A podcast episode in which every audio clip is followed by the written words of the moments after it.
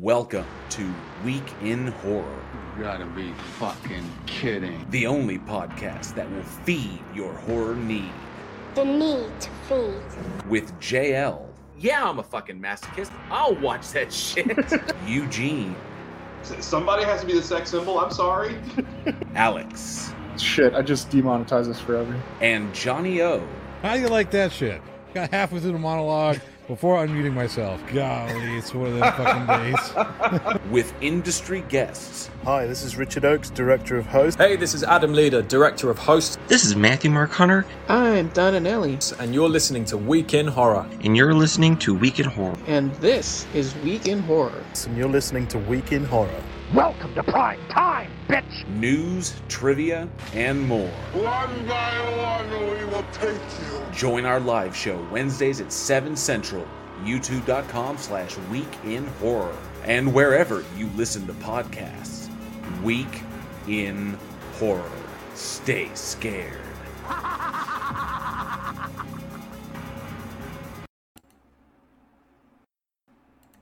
There we go. I was having some problems hitting the buttons there for just a moment. Welcome, welcome, horror fans. It is Wednesday, 7 p.m. Central Time. That means it's time for another episode of the Week in Horror podcast, the official podcast of your afterlife. And if you're listening to us on your favorite podcast host, you can join us here on YouTube for our live show so you too can get in on all the bloody fun. What are you waiting for? Join us. This week we're covering select horror films released June 5th through June 11th. Thank you all so much for joining us. I am JL. With me tonight are Eugene and Johnny O. Johnny O's in the house. Eugene's on the way. Uh yeah. I don't I don't want to detract too much because I know you have some things to say, but I just want to say um, to those in Oklahoma who have been affected by yet another goddamn shooting, please do your best to stay safe. Yeah, yeah, it's uh we unfortunately that's what kind of uh kind of delayed us for a second because it just kind of hit the wire that there was a situation over in Tulsa, um, which is about 45 minutes from where I am. Um, apparently there was a, a, situation down there. I don't have all the details. I don't know. I don't know all the details. I just know that uh, another one went down. That literally hit right just right before we went live. So um, it it absolutely sucks. I hope just everyone out fucking uh, quit it, people. Just fucking quit it. Yeah. Just stop. It's out of control. It's wild. Yeah, I just I, I hope everyone down there is safe. Um, but and I hope everyone listening, I hope everyone listening uh, here, everyone here in the live chat, everyone listening here is safe as well. Be safe out there. You know, take care of each other. So and you know, it's uh, hopefully we can we can get the situation rectified soon. We really really do. So I know that Eugene. Ah, there he is. I know Eugene was just getting home from the studio, and here he is with us. Hey, what's up, everybody? Howdy, howdy, howdy. All yeah. right. So, um, the first thing, the big thing that we want to do before we kick off and we uh, start talking about the movies that we've chosen tonight, because I know we're, I know Eugene's looking forward to diving into this first one, is we wanted to send a giant shout out, a huge thank you to our newest uh, Week in Horror patron, Joshua Lee who has joined uh, the Patreon family as a mastermind. We do appreciate it. Uh, Joshua Lee, thank you so much. So you help us to make this show what it is. We couldn't do it without your support, and uh, thank you for being a listener and, of course, now being a Patreon. So we really do appreciate it. Thank you so much. Absolutely. Yes, thank you very much. And Joshua Lee's been hanging, been, been with us on. Uh, he was with us on the last uh, After Dark, and he and was with us uh, at the Bloodbath as a special yeah. guest on the uh, special guest judge on the Bloodbath, of which um, we did our. So let me. I wanted to get a take because it was the first time we ever did it, and uh, we did a Bloodbath thirty, and those just went out to the Patreons. Those went out early access to our Patreons uh, this morning and I want to get your guys' take. So it was it was the three of it was the two of us and then the three of us, and then of course Angela was there as well. And Angela absolutely loved it. She adored it as her first bloodbath performance. She actually she really really dug it. She said it was a lot of fun preparing and doing all that. This of course was our 30th, and we decided to do a big huge live event, a big battle royale where we all got to throw down against one another and see who would win. Um, what did you guys think? What was your what was your takeaway? Other than the fact that you stacked a deck against us, I had a great time. I'm just kidding. He's so bitter. I'm just. I, no, it really, in all honesty, it was a lot of fun. I, you know, like I said, I reached out to JL in the uh, shortly afterwards, telling me how much fun it was. It was uh, a good opportunity for all of us to kind of play up our our personas and personalities. Whereas JL takes a lot of the things I say very personal, very short. uh, most everybody else knows that if it's coming out of Johnny O's mouth, you have to you don't believe it. Grain of salt, grain of salt, grain, grain a grain of a grain of salt. Yeah, you got to take that grain of salt, break it down, and that. Yeah, I mean, in all Big honesty, fat grains of salt. yeah, big, big folks, big folks, burn this place down. It. Uh, But- set the podcast on fire. yeah. No, it was like I said. I had a lot of fun. Uh, you know, it's always good to give to bust JL's balls a little bit, and then you know he he thinks, "Oh, you're being you're so salty." I'm like, "Good. I'm glad you think so." well, see, that's that's what it is, you know, because I'll never because I'll never know if you are or if you aren't. So I just will always assume that you are. So that way, you know, if you are, I'm taking you seriously. But if you're not, then you get a laugh out of it, and so I'm never in the wrong when Right, it comes no, to that. yeah, beca- but so I yeah, never I'm offend because if you were salty, like legitimately, and I just blew you off, like it was like he's not serious. Like no, I really am being serious. You'd be like, what the what the fuck, dude? well, no. Okay, so the funny thing is, I know you how- really don't give a shit. like I said, the funny thing is, I know how I am. So if there's ever a time where it's like, hey, I'm really offended by something, I'm gonna. It, it's a lot quieter. Like, but hey, Dale, Dale, blah, blah, blah, blah. but no, the, the, like I said, these are these are characters that we play on this show. It's fun. It's supposed to be entertaining. It's supposed to be. You guys are supposed to hate my oh Johnny just complaining again. That's great. I look great. It works, right? You know what I mean? Everybody- Everybody here has their thing. JL's the, the guy that you know, motor mouth. Uh, we've got the sex symbol down here, and then we got me, who's uh, who's you know the comic relief, or so to speak. You know, So, color commentary color, Color commentary, commentary. yeah, exactly. you're the you're the jerry the king lawler of the group I'm just I'm waiting for that one moment where like Johnny says something and then JL returns it back and Johnny O just sits there yeah. and JL's like, I'm sorry. Oh shit.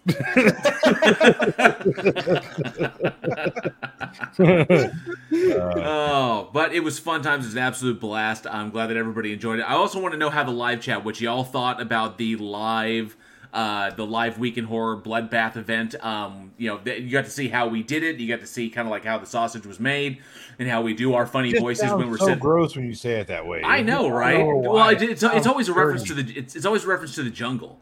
You Well, no, I get it. No, no, no. I. Mean, I know the reference. People died. Yeah. It's like it's like you know when the president's reading is like that. That's how my breakfast. No, no. Yeah, when, when President Roosevelt, and I'm not talking, we're not talking Franklin, we're not talking the one that was in, you know, whatever. We're not talking about that. We're talking about Teddy Roosevelt, the guy who got shot and then still gave a speech before he went to the hospital. Spit out his eggs and bangers and was like, "No, I don't want this anymore." not anymore. yeah, That's when you know it is bad because Teddy Roosevelt's a man's man. Like he, someone stole a boat and he built another one and chased them down. got his old boat back. Yeah, uh, commissioned a brand new boat to go and catch the other boats. Yep. yep. Oh yeah, but it, it was an absolute awesome event. Um, I really enjoyed it. We're looking forward to doing it again. Uh, of course, we've got Bloodbath 31 coming up this month. Uh, the information about that went out to our patrons, and we will do the big Bloodbath coin toss on the next episode of, of Week in Horror, where we'll figure out it. And it's really cool because now Angela's involved. Angela is now in the rotation, so look forward to seeing her giving some more uh, bloodbath debates in the future and see if she can get on a streak and start winning it. Maybe she'll even break my streak. So uh, I just want all the patrons to know that you should feel extra special because you guys have all of the details about the next bloodbath. I Mhm. don't. I messaged it to you. No, you didn't. Yes, I did. No, you didn't. I did in the Week in Horror admin chat. Because I can keep up with that fucking thing. You're the one who's always posted TikToks in there about why you're going to hell. That's why I can't. That's why, that's why I can't keep over They really thing. are funny. They are absolutely hilarious. The one that I posted today was great. The fucking lady just ran that bitch over. this is so out of context. But I did message it. I did message it to you. I Uh, messaged it to you directly. No, you didn't. I most certainly fucking God. did. Okay, hang on a sec. Hang on a sec. Yeah, I'm looking too. Boom, right there, Tuesday, 10.06 p.m. I, I messaged it literally right under your TikTok. Let's see here. 1006 Tuesday. No, don't have it. Bullshit. I'm looking. You said directly. I'm looking. I don't see it. No, no, it, it was under your TikTok. It's under the link. It's under the link that you sent for Friday the 13th Legacy. Oh, that's probably why I didn't see it because I walked away from the computer and then. Ah, oh yeah, okay, I see it now. yes. So that will be our next Gene, bloodbath. Gene didn't even see it. I don't want to hear this bullshit. All right. Well, before we kick off, let's see who is in the chat and uh, say hi to everybody who is who is uh, here tonight. I see Travis Brown is in the house, one of our amazing patrons. Good to see you, Travis Brown. Thank you so much for being here. Ivy Gentry's in the house. Says happy first day of Pride, everybody. It is the first day of Pride. yeah, this is Pride true. Month. It is. So uh, awesome to have you here, Ivy Gentry. Thank you so much. Mystique Tina Jones in the house says, "Ooh, guess who could be here for this peekaboo?" Good Isn't to it see your you, Tina. birthday soon? Isn't it your birthday, Tina? It is my and, Mys- and Mystique pulls it up says, "Oh, and it's someone's birthday after midnight, which it is for me, which is my And birthday. It is my birthday. birthday tomorrow." So we're recording this on Wednesday, June first. My birthday is tomorrow, um, and I turned the big me- I turned the big meaning of life. So looking forward to that. I would have said I turned Jackie Robinson. Well, you know, forty-two. Yeah, I know. Same meaning thing. of life. Yeah. Oh, yeah, the, the turn, I turned the old. Jackie Robinson. Okay, I got yeah, his number is forty-two. Yeah. And let's see. Thank you so much, Mystique, uh, Tina Jones. I do appreciate it. But Oh, yeah, no, my birthday is tomorrow. August. Okay. And then, of course, Sarcasm's in the house as well. Good to see you, Sarcasm. Thank you so much for being here. We do appreciate it. Oh, I gotta fix that. Okay, there you go. Another one of our amazing patrons, Tony Regime, as well as in the house. Good to see you, Tony Regime. Thank you so much. We do appreciate you being here. And Sarcasm says, "Yep, my day off, so I'm playing cat." Oh, very cool. Yes, I see that. I see the cat in there. I see the mountain lion or cougar or puma, hmm. however you Well, want to. I don't know. I can't tell. One of those, one of those cats. Jinju's in the house says hello everyone. Cuddle up with either sarcasm or Mystique Jones if you get scared. Absolutely, they will protect you. Charlie Welch, another one of our amazing patrons, is in the house. And of course, the only man on the internet you never make a bet with. I have, you know, I have been thinking about it. I don't even know when I started that, and I've said it almost every time I've seen Charlie Welch. I don't know either. I don't know where it came from. I don't I, either. I, don't think I started it on a live stream. I think I was like one of my old original live streams on my personal channel. I was like Charlie Welch, the only man on the internet you never make a bet with, and I thought it was funny, and now it's just persisted. Stuck. Um, Pin that tail on that donkey. He says, "Please don't mention the effing trial. Not we going to mention didn't. the. You did. yeah, you you technically did. rule. We're not going to mention it. We're not going to dive into it. You know, the results are in, and we pretty much agree with them. So, um, I just think me- it's funny that there's a lot of people that are celebrating. I'm like, what the fuck did you win? You act like you won. we won. dollars. Like we you did won. something. We won John. No, we won Johnny back. We won. I haven't Johnny gone anywhere. I haven't gone anywhere. I've been here the whole time. When Johnny wants to be in my movie, I won. We, we, I want to be in all your movies. What are you talking about? I'm right fucking here. Angel Rivera's in the house. Oh, and look at that. We have a brand new patron. Here's a big shout out. Angel Rivera has joined our Patreon. Yes. Thank you glove so much. here. We do appreciate that. As a matter of fact, since we're right here, I'm going to go ahead and add Angel Rivera to the banner. Uh oh. Yep, and save that. Bam. Yes. Angel Rivera has joined the Week in Horror Patreon family. Thank you so much, Angel. We do appreciate it. Thank you so, so much. Yes. Thank you, Angel. And Angel says, "What up, every, what up, everybody?" Mwah, mwah. I gotta get my evil laugh in there. So, uh, Sir Kemp says it's sad that the goddamn news is scarier than any of this week's movies. This is true. Yeah, they, the news is probably scarier than this week's movies. But um, I will say we got some creepy selections tonight. We really, really do. So we got some good ones. Uh, real quick, I see uh, Surf is in the house. Good to see you, Surf. Another one of our amazing patrons, and I see. Chris Durham Music Channel's in the house. Good to see you, Chris Durham. Thank you so much for being here, bud. Glober Mom as well. Hi, everyone. Says she says, good to see you, Glober Mom. appreciate you being here. And I see, thought I saw somebody new, somebody else. Oh yes, and Mr. thank you all very much for the happy birthdays. I do Mr. appreciate Malort. that. Mr. Malort's here. Yeah. Is he right down? Yeah, there he is, Mr. Yeah, there Malort, is. all the way from Chicago. Another one of our amazing got back. patrons says, "Hey boys, good to see you. Thank you so much for being here, Mr. Malort. We do appreciate it." Global Mom says, "Thanks for making me feel old, JL, with your age tomorrow." Jay, just kidding. Happy early birthday. Whatever, Thank you very Global much. Mom. You're like 25 years old. I want yeah, you know you're like 25. Yeah. You're barely, you're barely able to drive. Get out of here. yes, Travis Brown was one of the judges over on uh, during our live event. So thank you, Travis Brown, for coming out and being an awesome uh, judge. So he that was a lot says that because you picked you picked fucking Damien. That's what. If you'd have picked Mikey, he'd be like Travis Down. You suck. You suck, Travis. Tony Regime says if you blew Johnny off, it might make him smile. Probably. Probably. Like, it's not like Tony knows what he's talking about. I see what you did there. I see what you did there. Oh, All I see- right. Eugene Well, thank you all went so much to our brand new patrons. We do appreciate it. Um, and of course, if you want to check out what's available to our patrons, the link is in the description. You can see all the cool uh, behind the scenes stuff and all the cool little extra things you can get. And not to mention that we do have an upcoming week in horror front row, which uh, was announced to our patrons early. So be sure to get those questions in for our front row guest. Yes. Johnny Johnny will be send uh, me ta- send me the email. Send the email to me because JL doesn't share anything with me anymore. I most certainly do. He he does. I, I do. He does.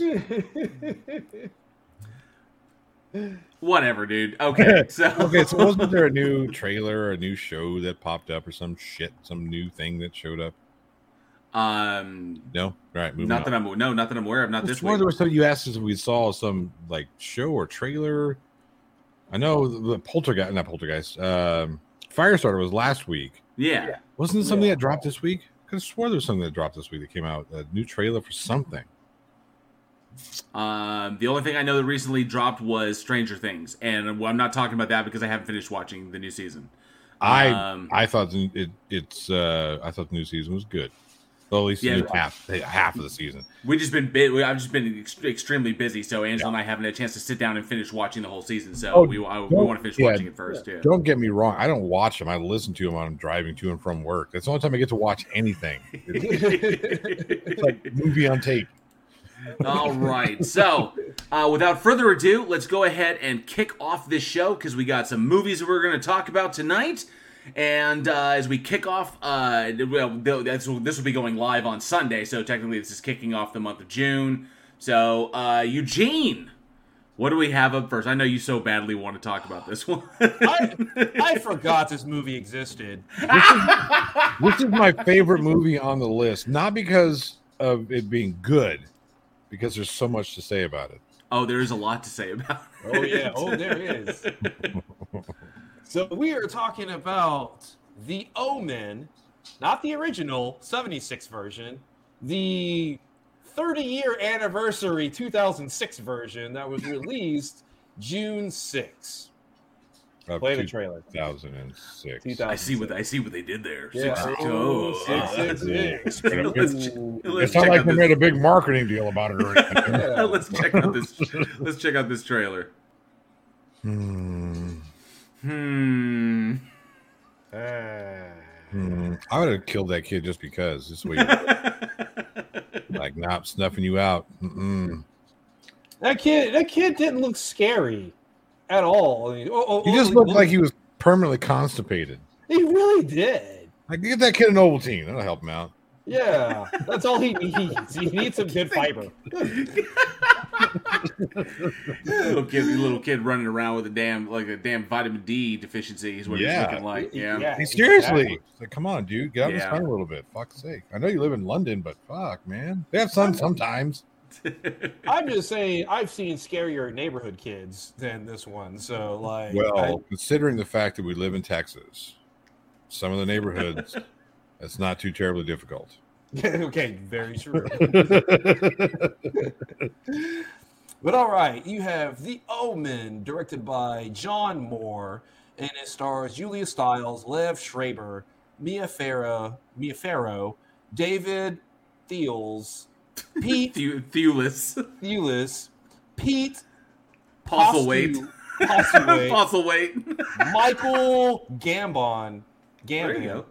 And then uh Seamus Davy Fitzpatrick. We'll say Seamus. Seamus. Yeah. Like shame us. shame us for not being able to pronounce your name correctly. hey, Diagnosis Horror, aka Nerd Journals in the house. Good to see you, Diagnosis. Thank you so much for being here. Anna is here as well. Don't forget. And NANA, I see that as well. Thank you so much. Another one of our bathtub. longtime patrons. Yep. Who says, drown him in a bathtub. If only you could. If only you could. This movie was so bad that not even the original kid who played Damien could make it any better. And he did, that was just a, like a little cameo role as one of the as one of the reporters that was in it, right? Yeah. Um, what what really bugged me was that the is that David Seltzer is who wrote this, and David Seltzer wrote the original.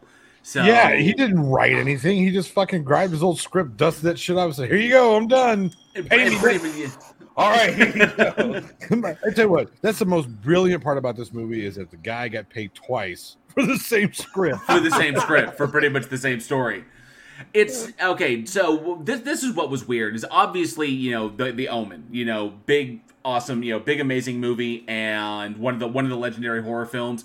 And of course, you know you're going to expect a remake to come along. And of course, they try to give it the the kind of star treatment in this one, given the amount of people that are in this: Liv cast. Schreiber, Julia Stiles, but the you know the you know heavyweights like David Thewlis and Pete Postlethwaite, Michael Gambon, Mia Farrow. You have some legendary actors in this. You've got the original writer behind it, John Moore, who's actually a pretty dang good director, directed Behind Enemy Lines and A Good Day to Die Hard. So he knows he knows his way around a set. He's and he and he can do uh and he can do action pieces quite well. Right. He's, I, I love Behind Enemy Lines. Well, so Here's the thing with this film, it's not. I mean, it doesn't look bad. The if we had never seen The Omen before, if this is the first time we'd ever watched this movie, it would be a good movie. It really would. It's shot great. The suspense is cool. The kills are good. The the creepiness is on point with that Mrs. Baylock. I thought she was a little bit more creepy than the original Mrs. Baylock. oh, Mia Farrow was- fantastic. Like I said, there are some great performances in this movie. It's just I've already seen this with different people. I liked that, that that was the thing that kicked it for me was it was Pete Postlethwaite was fantastic and David Thewlis was great as Jennings and role originated by David Warner. Dave, but this is what was good about it. The legendary actors that are in this did not try to do replications of the original performer's work. What they did is that they brought their own uh, gravitas to it. So Pete Postlethwaite was not a direct, you know, a direct copy of it, and he goes, "That's why you have these these great actors." My prob and my problem in this was the kid. Um, what the hell? The uh, uh, totally like forgotten his name, which is Seamus, uh, Seamus Davies. Seamus, Seamus Davy Fitzpatrick was Yeah. the kid, but the kid really can't be blamed because pretty much at that age, it's all about direction and how you're being told to act. Yeah. And his whole the thing that makes Damien scary in the original Omen is the fact that Damien is an upbeat, bubbly kid. Yeah, right. You know, He's he's just- a little he's just a little kid. This kid, you look at him, like you want to hang out with. I immediately look at this kid like, what is wrong with your child? Why does your kid blink? What, is, what is going Yeah. on? Do you- Like I said he's so oh, he's overtly he's overtly dark. Damien, the original Damien, uh, played by Harvey Spencer Stevens, was not overtly He had one dark moment. It was at the very end of the film after they when he smiles at the funeral, right? Turns and re-smiles at the funeral. That was it. That was like, all right, cool. You're a little fucker now. Mm, you're a fucker. It's you know But like this the kid whole again, like I said from the beginning, this kid, you walking like, nope, kill it. Right. Kill it- kill it and. I think Harvey Spencer Stevens did a fantastic job in the original one. The direction he got was great, and so my problem with this was, despite all of this A-list talent everywhere around it. The primary cast, and which is sad because I really like Julia Stiles. I like her performances. The problem is this thing didn't challenge her, and she tried to pull too much from the original performance. So it was fairly uninspired. Liv Schreiber is solid. When I mean, he, he he's kind of hit or miss for me. Man, I I would, if I would have been Liv Schreiber, I know why he took the role because you know he wanted to make money and whatnot. But I, I'm sorry, but Greg Gregory Peck was his performance in the original was just too much. It was too good. It was too good. yeah. Well, it's Gregory Peck. I It's mean, Gregory Peck, yeah. what, I mean, what are you gonna do? right. And that's my point. If I'd have been Liv Schreiber, I was like, I'll play any other role. I'll play the kid Damien. before I play this role. Right. Uh, Yeah, Lee Re- Lee Remick, the role originally by Lee Remick, Remick was uh, I thought was amazing because Gregory Peck didn't overshadow her. Their energy together, they made a very very convincing couple, and especially a, cou- a power couple of that nature. How he's an ambassador, and then Right. she's in the position that she's in, and so I thought her, Ca- I thought Lee Remick's uh, Kathy was amazing. Julia Stiles felt very uninspired, and Liv, uh, it's either Leaf, I think it might be Leaf, maybe Leaf uh, Schreiber, but he felt out of his element. Now I like him in other stuff, like he was the bomb in fucking Phantoms, and I really liked him. and I, I love him as fucking Ray Donovan. yeah. He does amazing work, but they just seemed out of their element. So your your your primary family was supposed to be the center of this piece, winds up being the anchor that drowns this thing. doesn't work. Yeah, And and, again, I- I, think the, the the the biggest thing is the fact that you know we're watching this this movie we've already seen. Right. You take that's away the original Omen, and I think everything works because you can make that weird dynamic between uh, Leaf and and and Julia Stiles work. You can because you know they're this again they're this power couple. He's an ambassador. They probably don't see each other very often, so you, could, you could like you could see there being something weird between them, like the reason why she's trying to be so attached to this child, and why this you know Damien is, you know the the thing that splits them down the middle, and you could see that. But because we already had the original performances, you're like, no, this just doesn't add up. This doesn't measure up. And see, that's the thing. It's like so I went and I rewatched this, and because I watched it once a long time ago, and I went to rewatch it, I was bored. I, I, I, I, I just was. I, Yeah. It's just Uh, it, it struggled to hold my attention. Johnny's Yeah. right. On its own, like if this had been okay, oh, it felt very okay. I, I kept conjuring up images of of the Psycho remake. That's Yeah, what it kept absolutely. reminding me of. Was just it, it it it was completely unnecessary. It brought nothing new to the table. In fact, one of the biggest criticisms about the movie was its was its fealty to the original. Is that Yeah. they simply didn't do anything new. They changed up a couple of things. Like I know I, I mentioned the uh, Glober mom mentioned that they changed up a few things, like Damien's mother's death. So like uh, Mrs. Blaylock didn't just throw chuck her out, chuck her ass out the window. But and yes, Diagnosaur, I did enjoy a good day to die hard. Okay, I did That I didn't have to be. I, I am. I am a. I am a John McClane junkie. Okay, I really am. I Did you know? Did you know that Die Hard is a sequel? as a sequel to what? Mm, to what indeed? It is. It's, it's a sequel to a Frank Sinatra film. Really? Yeah, I did not know that. yeah. I, I learned did this. not know that. I learned this uh, from uh, film studies or Netflix. One of those two. I'm serious. I swear to God. I don't know to if God. I believe It's not. Um, it's not. It's not like a long story. We won't get into because we were talking about horror films. But uh, yeah, it is. It's actually. It's actually a sequel to uh, uh, Frank Sinatra film.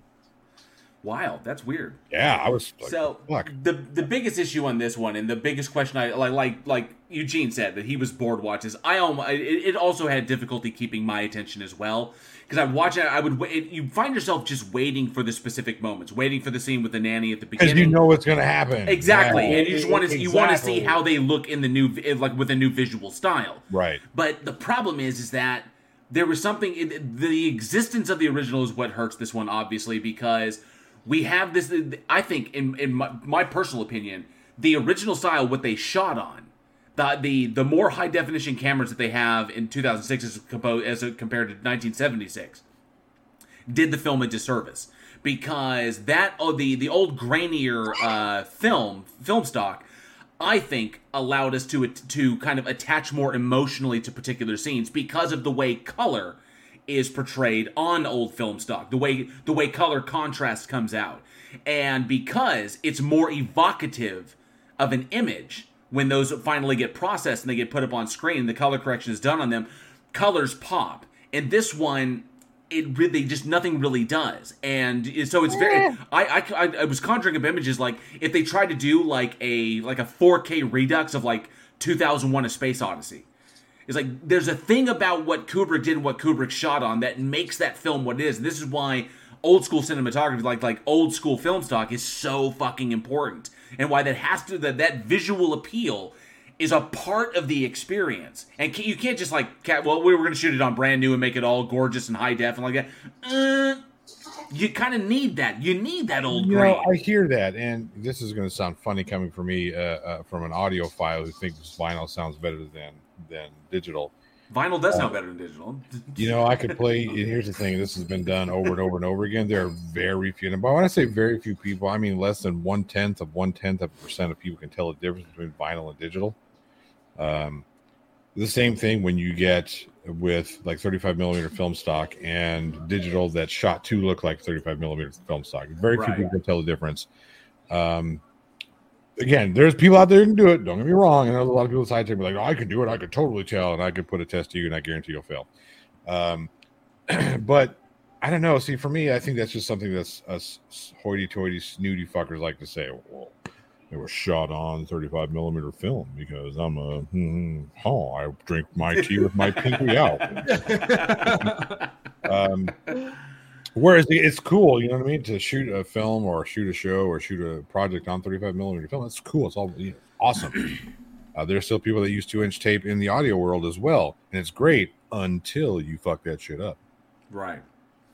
Yeah, I had a buddy lose. Um, I had a buddy who lost an entire day's worth of footage because he was shooting on uh, 16, 16 millimeter. Yeah. And he got pulled over, and the cop was like, "What's this in here?" and opened up all the cans. Ah. Yeah. Yeah. I'd have. I'd have. Uh, I probably would have. I, I would have gotten arrested that night. I would have gotten arrested. I'd have been arrested. That's a I'd have been so. That's a yeah. Yeah, hey, that- Sketch Crashers in the house. Good to see you. Sketch Crasher says hello, all. Good to see you, Sketch Crasher. Thank you so much. And then we went in a in a board like me with ninety percent of most horror films. Possibly. Uh, and UKPI's in the house as well. Says binge the Omen trilogy a couple of nights ago. Still love the movies. Oh, hello guys. Good to see you, Trilogy. I six of those fucking this morning. It's like Well, the original, of tri- the original trilogy. Well, there's the original trilogy, and then there's uh, there's Omen Four, four, five, and six. and then well, there's Omen four. Then there's the remake, and then there's two television series. Could have swore. I, I thought there were more though. I thought it's, it didn't matter. That after the first two, they were all garbage. well, three, three, uh, no, three was, It was decent with okay, Sam Neill. Sam Neill was pretty good. Okay, it's not something. It's not the remake. That's for sure. I'd rather watch three than the remake. Well, true, true. Yeah. At least three is different. Yeah. so obviously the the the big question on the big question on this remake, given the the how titanically amazing, especially after 30 years, how cemented in horror minds the original Omen is, and the legacy of the film in and of itself, why would this obviously in my mind is it this unfortunately was another fantastic franchise falling prey to the cash grab uh It was a mentality huge cash grab, by the way. It yeah. like almost a hundred million dollars. Well, I think it was like it was like a hundred and 120. 120 was the box office return on a 25 million dollar budget. So Right. that's I mean, I would love to have a return on my 25 million dollar investment be 120 million. 95 million bucks? Yeah, buddy. Well, everybody's Yeah. going to go see it. The problem is just that it's just going to. I mean, sure. Th- this is this is what's problematic is that we will we as horror fans because you never know the the movie could come out and it could be amazing. There have been some remakes out there that have been absolutely amazing. So- John Carpenter's a thing. I was gonna say something like you know remakes like Maniac, like the Maniac remake remake was amazing. So there are remakes out there that are really really good, but they're few and far between. Yet we still continue to give them a sh- give them a chance. And of course, you know the Omen coming out, just like uh, if uh, I think there's a remake, thing, uh, there's a remake of The Exorcist coming out. Oh, stop it. I know, want it. right? Oh. So if it's a shot, if it's a shot for shot remake, I'm going to take a don't dump in a box. I'm going to take a dump in a box. I'm going to mail it to whoever produced it.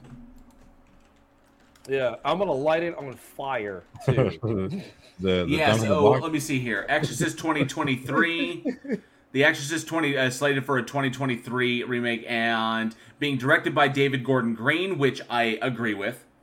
I think that's actually a good thing. Uh, you know, uh, written by William Peter Blatty, and of course, um, let me see, sequel to the 1973 film about a 12 year old girl who's possessed by a mysterious demonic force. Oh yeah, this is supposed to Um, be a direct sequel, right?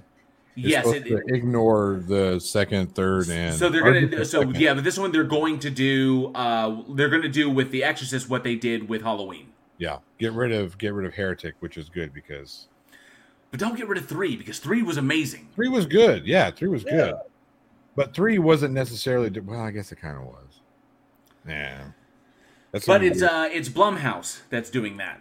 So just like they did with uh with the Hall- just with the Halloween sequel. So I don't know how that's going to turn out, but I do know that um unfortunately that this film was just another uh, in my mind it was just another soulless cash grab planned well in advance because they knew you know Oh, that man. that Yeah. 6 6 2006 was going to be coming up just like 6 6 1976 when that came out they're plan they planned for it again they said yep that's the perfect time to release this movie and just kind of do a cash just do a grab on it and you know, I'm still of the mind, and I'm I may be alone in this because I've talked to a lot of horror fans that don't agree with me on this, but I honestly think it cheapens it. I really, really do. I understand it's a business. I understand we have to make money in order to make more movies, but things like this kind of cheapen it for me. You know, maybe it's because I'm getting older. so cash grabs like this definitely cheapen Yeah. because you can do you can do a remake of a of a old movie. You could do a remake of The Omen, but doing a shot for shot, what's the point? Right. We're just, why don't we just watch the original? Yeah, we've seen it already. Right, and that's what again we all the kills, all the kills in it we expected. Do, The- do what they did with Suspiria. yeah, Because Suspiria was not a shot for shot remake, and the Suspiria remake was fucking phenomenal. You know, Yeah. use the advanced technology that we have to maybe uh, to to ramp up the the ver- you know like the the horror of the kills, or or you know the things that we can do with cameras now that we couldn't do then. Right. Use the use those techniques to really play up the surrealistic insanity of what's going on in the dance academy. Th- that's how you do a remake. You know, honor the original by honoring their story by telling their story. that story, yeah. But tell And it you can new- use some of the you could use some of the moments from the original. I get it. Right. That's what you know. You, that's how you tie in old older audiences with the newer audiences. But shot by shot, my goodness. Oh, uh, Tony Regime. It was invited for you guys too. This was a Sinatra film called The Detective that that Die Hard was a sequel to. Tony So sarcasm says, "While I think it's good to have these classic films make it uh, make it to entertain another generation, why not just touch up and re-release the original? You could always do that. You don't even have to touch it up. You can just say, "Hey guys, go check out Yeah. this movie." Yeah. Well, Yeah. see, and see, the issue is, is we're getting with the newer, newer, newer generation that's coming out. Is a lot of them are kind of turned off by, say, some of the old effects. Some of if you some of the old effects, some of the old shooting styles. If it's like if you weren't necessarily growing up and growing up with, if your parents are cinephiles and they're showing you a lot of stuff early, then it's going to be in. But I know a, a lot of kids that they only like to watch recent stuff. They only like to watch modern stuff. It's Oh, because they want the sleek look. Yeah, That's what they're right. used to versus Yeah. going back and watching the 72 Exorcist or the 76 Omen Right. on it. So I remember the first time my wife walked in when I was watching They Live. Uh, I don't know if They Live, but the thing. Drunk Robert is the thing. She walked in. She's like, "This looks cheap and cheesy." I said, "Get the fuck out." Get out.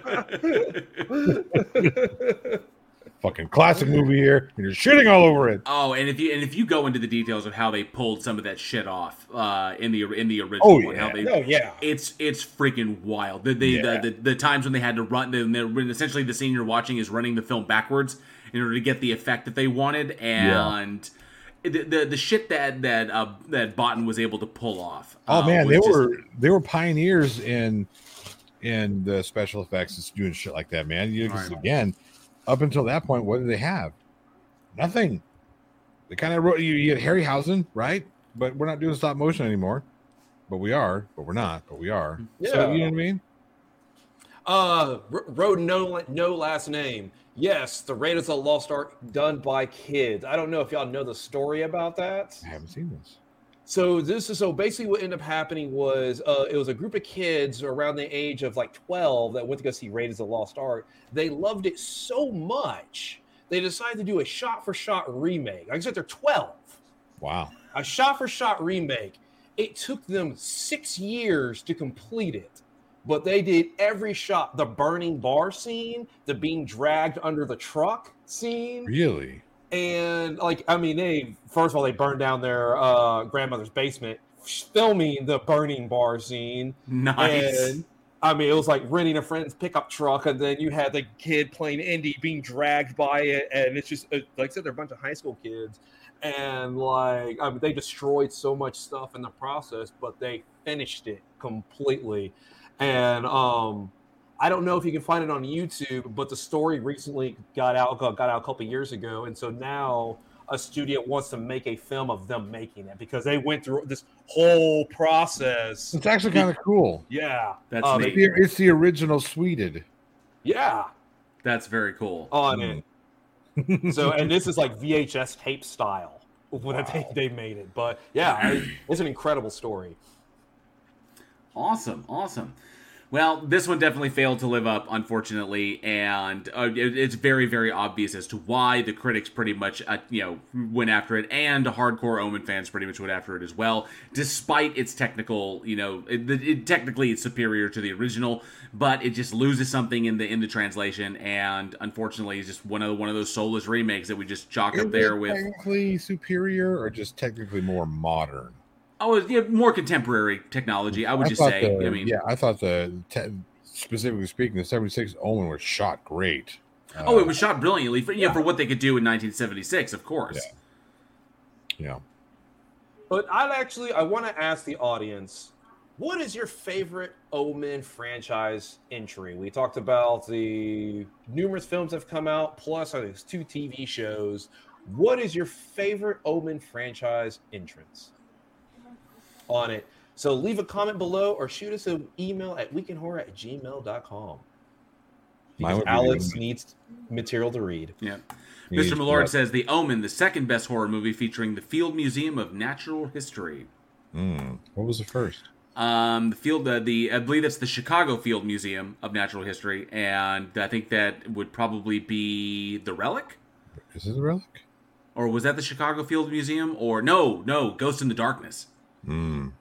because the because the two because the two Tsavo lions are are displayed there, the two Tsavo man eaters.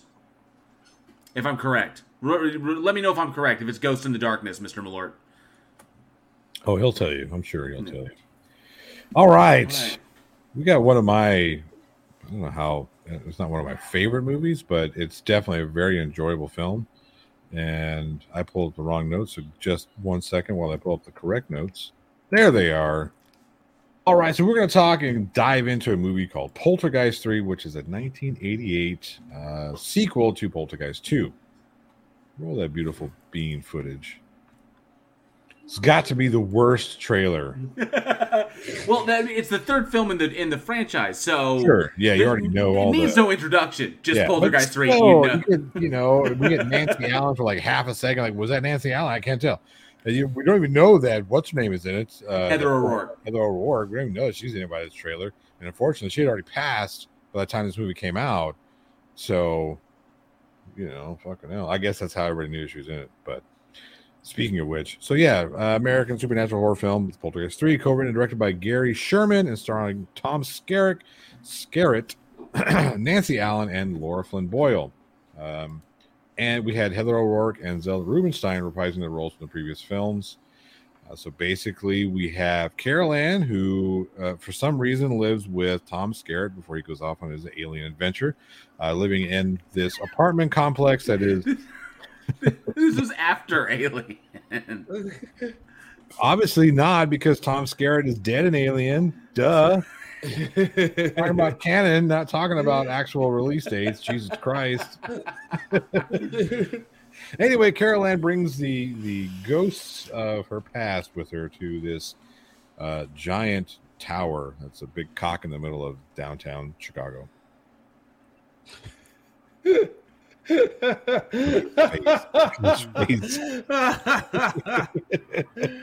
You're ridiculous. yes, I know. Yes, I know. So I have to. Uh, so I have to admit, and uh, we got some uh, Travis Brown mentioning. Yeah, it was very sad that this was Heather O'Rourke's final really film was, really before was. she pay. Yeah, she suddenly and you know the fucked thing about that is it her death was very preventable had she Right. had they sought the correct treatment because she had Crohn's, um, and that caused her to go into sepsis because she had a flare up and they she was misdiagnosed as just being fatigued. I think it was like an intestinal blockage that resulted in sepsis as a result of her of her Crohn's disease, yeah. and um, because she was misdiagnosed, it wound Yeah. up resulting in her death, which was a and it was really quick shame. too. Yeah, it was damn shame. Yeah. She was a very talented young lady. Um, she was very convincing, and even from the the you know the first Poltergeist, she's what kind of sold those films. You know that little Carol Ann, little baby faces, little cheeks. Oh come all on! that. They're here is one of Yeah. the is one of the iconic lines. Yeah, really, yeah, definitely I mean, top ten. her you up against the TV, like I mean, that's just that's an iconic It's- moment. It's another one that has been referenced more times than a little bit. Definitely. Yeah. And of course, Travis Brown brings up uh, Laura Flynn Boyle's first film. This was her first film. Um, and uh, yes, and Mr. Lord is correct. It is shot in the John Hancock Building, uh, which is in downtown Chicago. Absolutely. Uh, the I'll, I'll, I'll say this. I, it's been a long it's been a long time since I You watched this see movie. how I, you see why I called it a giant cock? yes, I, I we got it. We Just making sure you were able to put the pieces together. yes, it's in the in the words of Tyler Durden. It, it's very clever. Keep it up. Way up. Does that work for you? See what you did there. I see what you did. Does it Very work for you, being well clever? Played. Well played. All right. So, um, the one thing that got me about this one is I had forgotten how creepy this movie is. There are some genuinely scary Yes. moments in this movie. For, I for saw the, this when I was really young. Well, not really young, but younger. And I think I was that- I was eight when it came Yeah, out, so I probably right, saw it it was yeah eight. around then. Yeah. right. And that part where uh, she turns into the fucking what's his name at the end, of, course, at the end of the film, where she's Mhm. like, and then she also turns back, and there she is that like, oh fuck me, kill that kid. Like, no, no, no, we don't want to do that. So yeah, The uh, the new actor that got to play Kane because they had they did have to get a new actor to play him from the original uh, Poltergeist, and I think in this particular one it was um, yeah it was uh, Nathan Davis. Nathan Davis. Who yeah it was Nathan Davis who played him, but in the previous one I can't remember. I think it's the guy's name was Christoph or something or Uh, I just had it. I just had that one up. Believe it or not, because I had the wrong movie up. Son of a bitch. oh is he uh, was Corey Burton? No wait No, no he provided no Corey Burton provided the uh, provided the the voice work for Kane. Yeah, that was. No, that's Pugsley. What the hell? Give me the cast. Uh, I don't. What the hell? Poltergeist to the other side. That was um oh man, you think would have the have like this this memorized. Julian Beck. Julian Beck did not was uh, was not recast to play uh, Reverend Henry Kane. But um, the dude who did this was did a serviceable job. But like I said, the, the film was a hell of a lot creepier than I was. It was creepy as fuck, and I did I'd forgotten how creepy it was. Particular scenes in it, like the the uh, the scene with the mirrors when the when the fingers come out and grab her and have got her on the mirror. Yes. Um, the uh, was was particularly uh, all of the mirror shit. And uh, Angela had actually never had not seen this before, so I showed her that, and I showed her this one particular scene while I was watching it. And it was the one where Tom Skerritt is talking to Nancy Allen, and they're having their conversation in the bedroom, and then he goes, she's like, ah, they're they're having a good little moment. She's like, go get dressed, and he turns around and walks away, and he's still standing there in the reflection in the mirror. Yeah. And then she turns and she sees him, and then he turns around and walks away in the mirror. And so that was what got me about this one. Was oh, that's right. Diagnosis or his recast. He was dead. He couldn't be Yeah. recast. This is true. Yeah, he had passed away. He was I- recast because he was a real poltergeist. I heard that there. Well, I heard that there was also some issues with him as well. That there was some Yeah, behind the scenes. That was just. Anywho, so, but one thing that got me with this one, especially in 1988, was because the, the same year that uh, that Friday the 13th Part Seven came out. Yep. And a number of solid, a number of really, really good horror films came out. But th- what got me in this one was the camera work. Going back and watching it again because it'd been so long, Mm-hmm. was pulling off what they pulled off with all the mirrors. Because Yep. essentially, this is what they were. They, they're, the whole movie plays off the trope that the mirror is kind of like the alternate, kind of like an al- Yeah, right. alternate reality to us. Like Right. the mirror universe in that respect, and they were playing that where things were on the other side and could try were attempting to come through. And of The course, original you know, Upside Down, by the way, for people who didn't make that connection Right. with Stranger Things, mind you. and that got me and it got me just trying because you know oftentimes us being filmmakers when we watch a movie we don't see it we don't really often see it from the perspective of just the audience watching it. In our head we're often watching it we're enjoying it but we in our head in our mind's eye we know where the camera is. We know where the camera is we know what the camera is doing right. we know what people are doing on the on, on the sides we know where pretty much we see it from the director's point of view. Because mm-hmm. yeah we've been on enough sets we understand it's like okay so i see how they did this and they timed this and i it still kind of blows my mind the how they pulled off the camera work the practical camera work with all the mirrors. It's in care the mirrors in Carol Ann's bedroom, the mirrors in the right. hallway. The I mean, everything they did was was stellar fucking work. And I think one of the unsung beauties of this movie that lent it that really lent to the atmospheric uh, creepiness. So one of the things that we would do nowadays, I'm going to say this one thing, and then we'll turn it over to the the other the other uh, intelligent filmmaker of the group, um, who's also the sex symbol. One of the things that, that we would do nowadays is we would remove all the mirrors and just shoot through and then digitally add in whatever we needed to add in later. Or do a double shot right with either green screen and then you know we pull in the other because that makes it so much simpler right? You put a green screen back there you don't have to worry about any reflections you can move the camera any which way you want or you do the practical version of it where you do no mirror there no no glass and you have like Linda Hamilton just happens to be two of them. So you put one over here, one over here, and then you you know they perfect pantomime, and that's another way to do it. Um, but yeah, the fact that this one, I don't remember. I don't remember my research if they were doing green screen or blue screen stuff. I think this was done all practically. Yeah, there was only one. There was only there was a single visual effect shot that was added in post in this movie, and that was the lightning flash over right. the building. But everything else is that done looked... was done practically. Yeah. And see terrible. that is it, it, it, looked you could tell you could be like yeah i mean and see the thing is this when you work with mirrors mirrors are hard mirrors are yeah. very are. very we were we were dealing with stuff on a shoot um about this uh like this kind of a uh, uh, film like noir kind of thing and we had a reflective car and that was difficult to shoot around just a car and you just yeah. seeing still seeing the outlines of the camera when you have all this when you have all these mirrors you're working with the this the angle of it gets very important. So there's a lot of times there's certain things where you'll do like for example if you have somebody who's there in the bathroom and they're looking like at a mirror there's a lot of times they'll do some digital stuff. Sometimes you they'll actually cheat and the mirror will be angled a certain way so you mm-hmm. don't see the reflection. So it still looks kind of straight on but it's actually not a straight on shot um, on it. Just like yeah. it, like you mentioned that there's the ba- the bathroom scene the, towards the very beginning when Laura Flynn Boyle is doing her is doing her makeup when Debbie's doing her makeup in the uh, in the mirror and make sure I got her I got her name. Uh, I believe it's Donna. When Donna when Donna's doing her makeup in the mirror because she's about to go out to the party, and she's up close, so she's doing her makeup, and then Carol Ann comes over the side. She's like, uh, "You look great." She's like, "You look great." You know, remember less is more. And she's like, "Ah." She turns around she turns and the doors close. There's a knock and she turns and the doors close. She opens up and there's Carol Ann standing right there.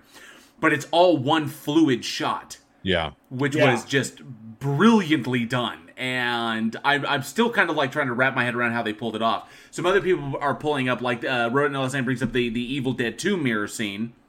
And then, of course, um, somebody brought up uh the uh yeah donnie does that. Good to see you donnie does that. Thanks you thanks so much for being here. Says the running to the mirror scene in the beginning of contact. Still kind oh, yeah, that still kind of blows my mind. yeah. That seamless transition that was fucking that's a yeah. master class in how to edit. That seamless transition and then when it turns fuck that was so good. So you can't tell that it's two shots. You know what it also would also uh, reminded me of? There were there were two films that kept that, that popped in my mind. And the first one I'm a huge Kevin Smith fan was Chasing Amy. There's a sequence when Ben Affleck and, and Joey Lauren Adams are walking down the street having their having their fight, which culminates in them, you know, culminates in, that, in their relationship forming. When they're arguing and they're walking in the rain down the street, but as they're walking down, they're walking in front of a shop window, like like a strip mall. Mm-hmm. So they're walking along, and the the camera crew is following them in the rain, and there are some, and it was very very they did really, really well because it's at nighttime and everything is lit by streetlight. And so you've got the rain coming down, and you know, but by the way they were able to position everything, you can barely see the crew, like in the reflection as they're following them along. There's just no way you can you can get rid of that. You, I mean, you try yeah. and play with it. And the other one was Terminator 2, because there's a deleted scene in Terminator 2 in which uh, they're taking the chip out of our out of the T800's head, out of Arnie's head, and there's a whole like deleted scene where they pull the chip out and, and Sarah Connor almost destroys it. The whole scene was done, and there was a mirror in the background, and the setup for that watching the behind the scenes on that was you had Arnie and you had you had basically so you have the sequence here where there's a mirror here Arnie's looking in the mirror and then Sarah's working on his head and then John is nearby. So you actually had Arnie on the other side. There was no mirror so it was two sets Right. designed to look mirror just designed Well, that's what to they be- did. That's what they did with the bullet pulling scene earlier in that in Terminator 2. So they had Linda, Right. Linda Hamilton and her twin sister, and they had Arnie, and then it was like a perfect mirror of it. Right, and then so Yeah. doing that whole sequence where it's Arnie sitting across from them, and then a stand-in looking looking across, and then miming miming each other's movements, Yeah. which they do a lot in in Poltergeist Three. Was a little girl who like was like virtually identical to Carol Ann, uh, to uh, Heather O'Rourke. And then pulling off all of the stunts, and of course, it's always fucking creepy when you have the mirrors there, and then people move differently. They move the same, but the but the timing's off. Always creeps me the shit. Oh, yeah. out. You know, it works for Poltergeist, right? Because that's like the whole thing. So it works. They didn't have to be too accurate because part of the creepiness of Poltergeist is all the subliminal shit. Like Right. you don't when you see that stuff when it's done really well, but it's still just a wee bit off. You don't like. It's not something you're going to be. I got it, you know, the first time. But sub- subliminally, you pick up on that shit. When things are just a little bit unnatural, like no, I don't know, It's that something's little weird the there. uncanny valley Yeah, uh, thing right there. But the, the- you'll get also get a lot of shots in films that you won't know they're mirror shots. right. So a lot of times when you look at on a film set, for example, if you have somebody saying they're they're in the kitchen, and it's like the camera's like dead uh, dead on them in the house, and they're in the kitchen, and maybe there's like a normally a wall or something like that. A lot of times they'll actually use a mirror entire in front of the entire camera to cheat the camera being in front of them, and Yep. you never even notice it. Yep. So that's they do that a lot in film. Donnie does that brings up intentional uncanny valley Yeah. to, to Yeah, mess with to mess with it and that was what that's why I think uh, Poltergeist three is just a masterclass in perspective and creating you basically just using mirrors and uh, you know, playing with perspective to create a truly atmospheric movie in something as sterile as a skyscraper Yeah. because unlike the unlike the warmth of the original films where because you know the original one directed by direct, co-directed by Steven Spielberg with Tobe Hooper, but in the original one you had the warmth of the family home, by- and in the second one you had that as well. Was you had the family home, you had this area of safety, whereas in the skyscraper itself, despite the fact that people live there, it fe- it, it has a very sterile feeling, a very Yeah, yeah. Um, the dimensions of it are so uh, uh what's the symmetrical. There's a symmetry to it. That, yeah, right. yes, there's right, a symmetry to it that doesn't exist in a home. So in just your, your standard family home, which really plays to it. Then of course you're you know bending light and bending perspectives in that really really played. And I think this was a magnificent third film. Uh, going I mean, as far as it's a fucking shame it was the last one. And that kind of brings us I'm because we got to talk about it, and that is the poltergeist curse that we haven't we haven't yet addressed on the show yet, but everybody knows about it. Yeah, there is. So there is what they call the curse of the poltergeist because you had two primary cast members untimely pass away, which you already talked. We already talked about Heather O'Rourke, where she passed away February first, nineteen eighty-eight, before this movie came out. So this is why this is her last film. And then you Didn't even have, have the, to reshoot the uh, to like change the ending because she passed before they could film the ending? That's, if I remember correctly, they had to reshoot the the, the back end of it because her and the and Zelda. Um, I can't remember Zelda, Zelda, Zelda. I can't remember her last name, but there was something going on that they had to reshoot the ending. That Yeah. changed up a little bit because Heather O'Rourke passed, and then some other stuff happened. on top, yeah, on top apparently she she'd been ill. She'd been ill with flu-like symptoms for pretty much when they started shooting in the spring of '87, and then uh, after O'Rourke completed filming, she returned home uh, with her illness appearing to be in remission. However, in late eight, late January '88, she suddenly became ill again. It rapidly deteriorated. She passed away February 1st, barely a month after her 12th birthday. Um, it was during Poltergeist 3's post-production period. Mm. Yeah. on it. And so then on top of that, you had the eldest daughter passed away also, uh, Dominique Dunne. She didn't pass away. Well, That- she didn't pass away. She was strangled to death. fucked up. that was that was Yeah. awful, and I I remember hearing about that in the news Yeah. because I lived in San Diego at the time, so that was all over the news when that when that took place.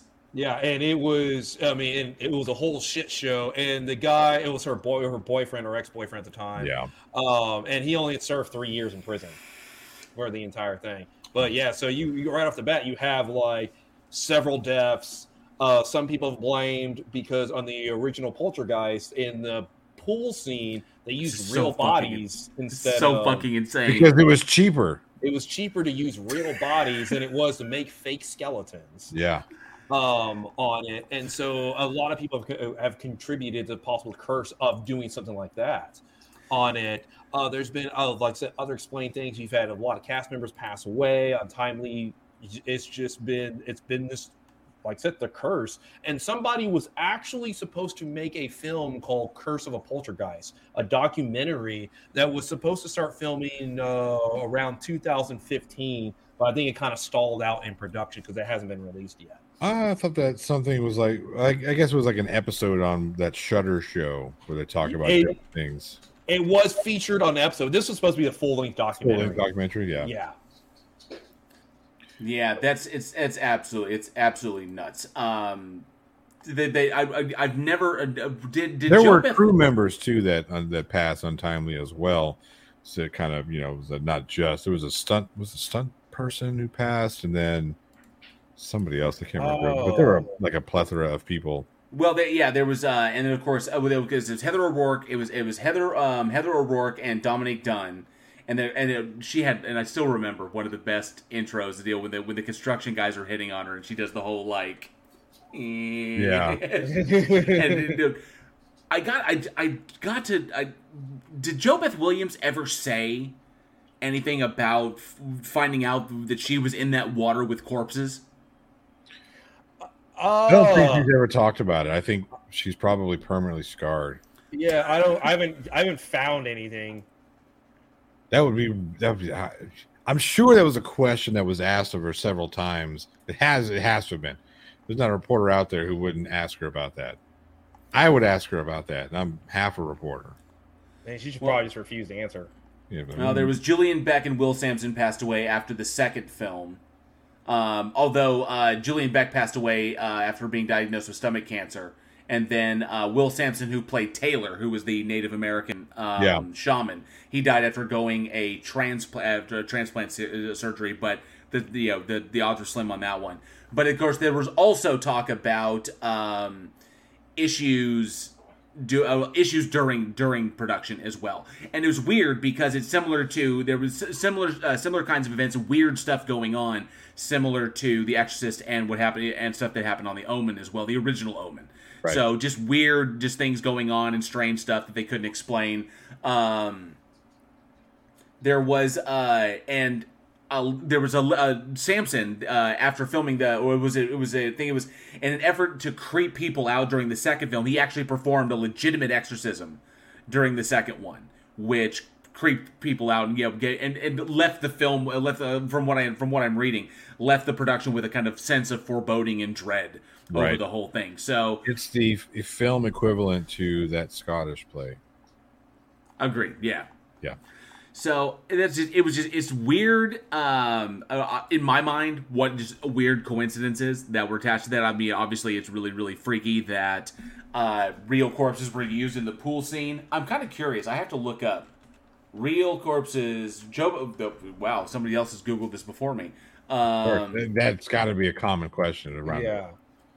because that's not just something that's just hey hey uh, swam with a bunch of dead guys we're not going to ever ask you about it Yep. remember this? Spielberg dumps JoBeth Williams in a pool with real skeletons and see poltergeist. that's fucked up right because spielberg didn't direct it yet he gets blamed for it how why is not tobe hooper why tobe hooper dumps her in no because we all know spielberg directed this motherfucker right. Well, yeah. It was Spielberg's call.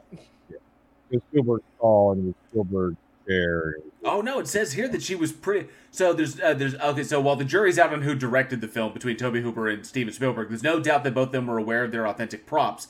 What well, their authentic props. That's not a prop. It's a dead body, you motherfucker. What, what's even stranger is that Williams was pretty much cool with it, stating that she was far more concerned about being electrocuted.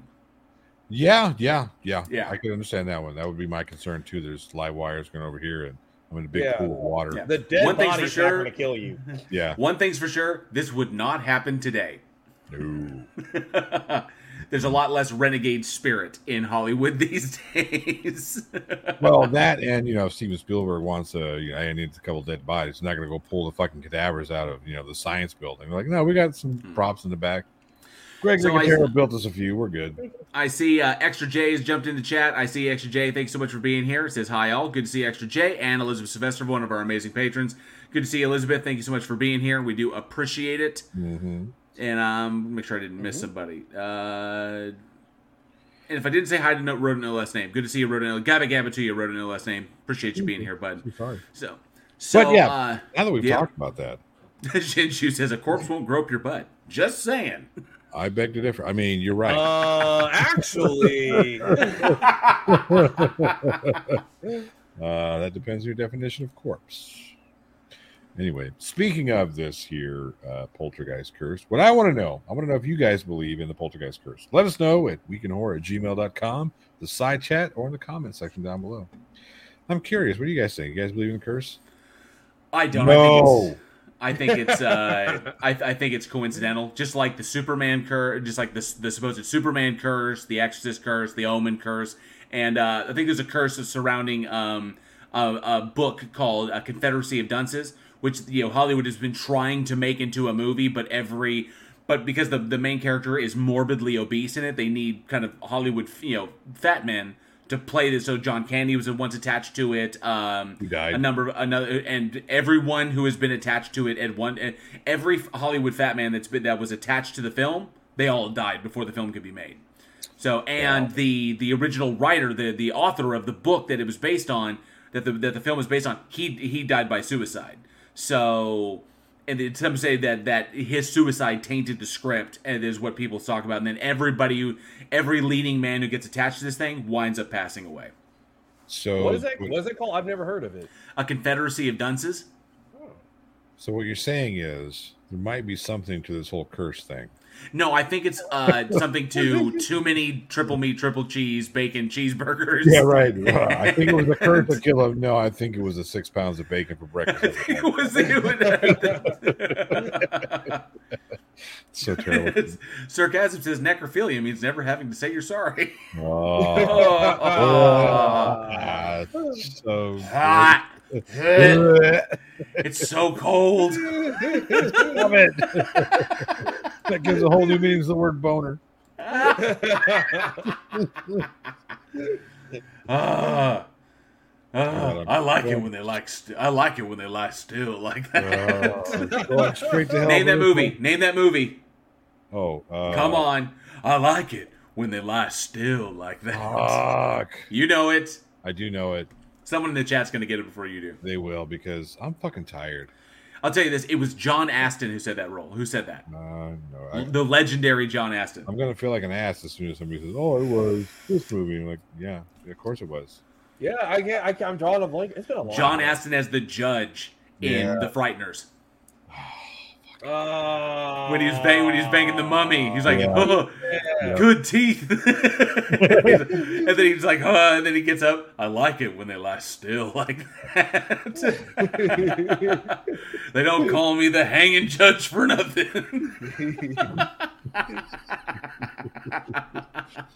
Oh man, oh, he is so he was so It's gonna brilliant. start popping up on our fucking feeds and TikTok. I know, right? Yep. Good lord. Have Oh. Thank for this, by the way. All right. Okay, coming up our next film, a third film for the night, uh, released June 10th, 2016. And this is wild because last week we talked about the third one in this franchise. Now we're going to talk about the second one. It is The Conjuring 2. Mm, Let's take a look at this trailer. Conjure from number two myself. Nemo 813 says, I tried necrophilia, but got tired of my partner just lying there. We've We're gone too. them straight to We've hell. gone too far. Here's the- let's, let's check out this trailer. We're on an express elevator to hell, man. Going down. Just fucking move. For fuck's So, sake. uh, directed by James Wan, uh, screenplay by Chad Hayes, Carey Hayes, James Wan, and David Leslie Johnson. Um, starring Vera Farmiga and Patrick Wilson, Frances O'Connor, Madison Wolfe, Simon McBurney, and Franka Potente. Um, loved her in Run, Run Lola Run. But uh, but yeah, the film follows the continue, I guess the continuing adventures of Ed and Lorraine Warren. It's based off of the real story, the the real reported story of the Enfield poltergeist, in which um, you know Ed Lorraine claimed was an you know actual actually technically it was Ed claiming it was an actual like demonic presence in the house, but the vast majority of you know, people who investigated determined it was fake. But this one follows Fuck the wind. this one follows the a very very very fictional uh, fictional telling of that story and how Ed Lorraine defeated uh, or uh, uh, attempted to defeat a demon that was taking over the house and using other ghosts as kind of like um, as a as kind of like a weapon against the family that lived there, but based you know very very loosely based on actual events. And I know that like last week uh, we talked about we talked about uh, The Conjuring Three, The Devil Made Me Do It, which was based on an actual murder case that took place in uh, Connecticut, which was the first the first murder case in that town.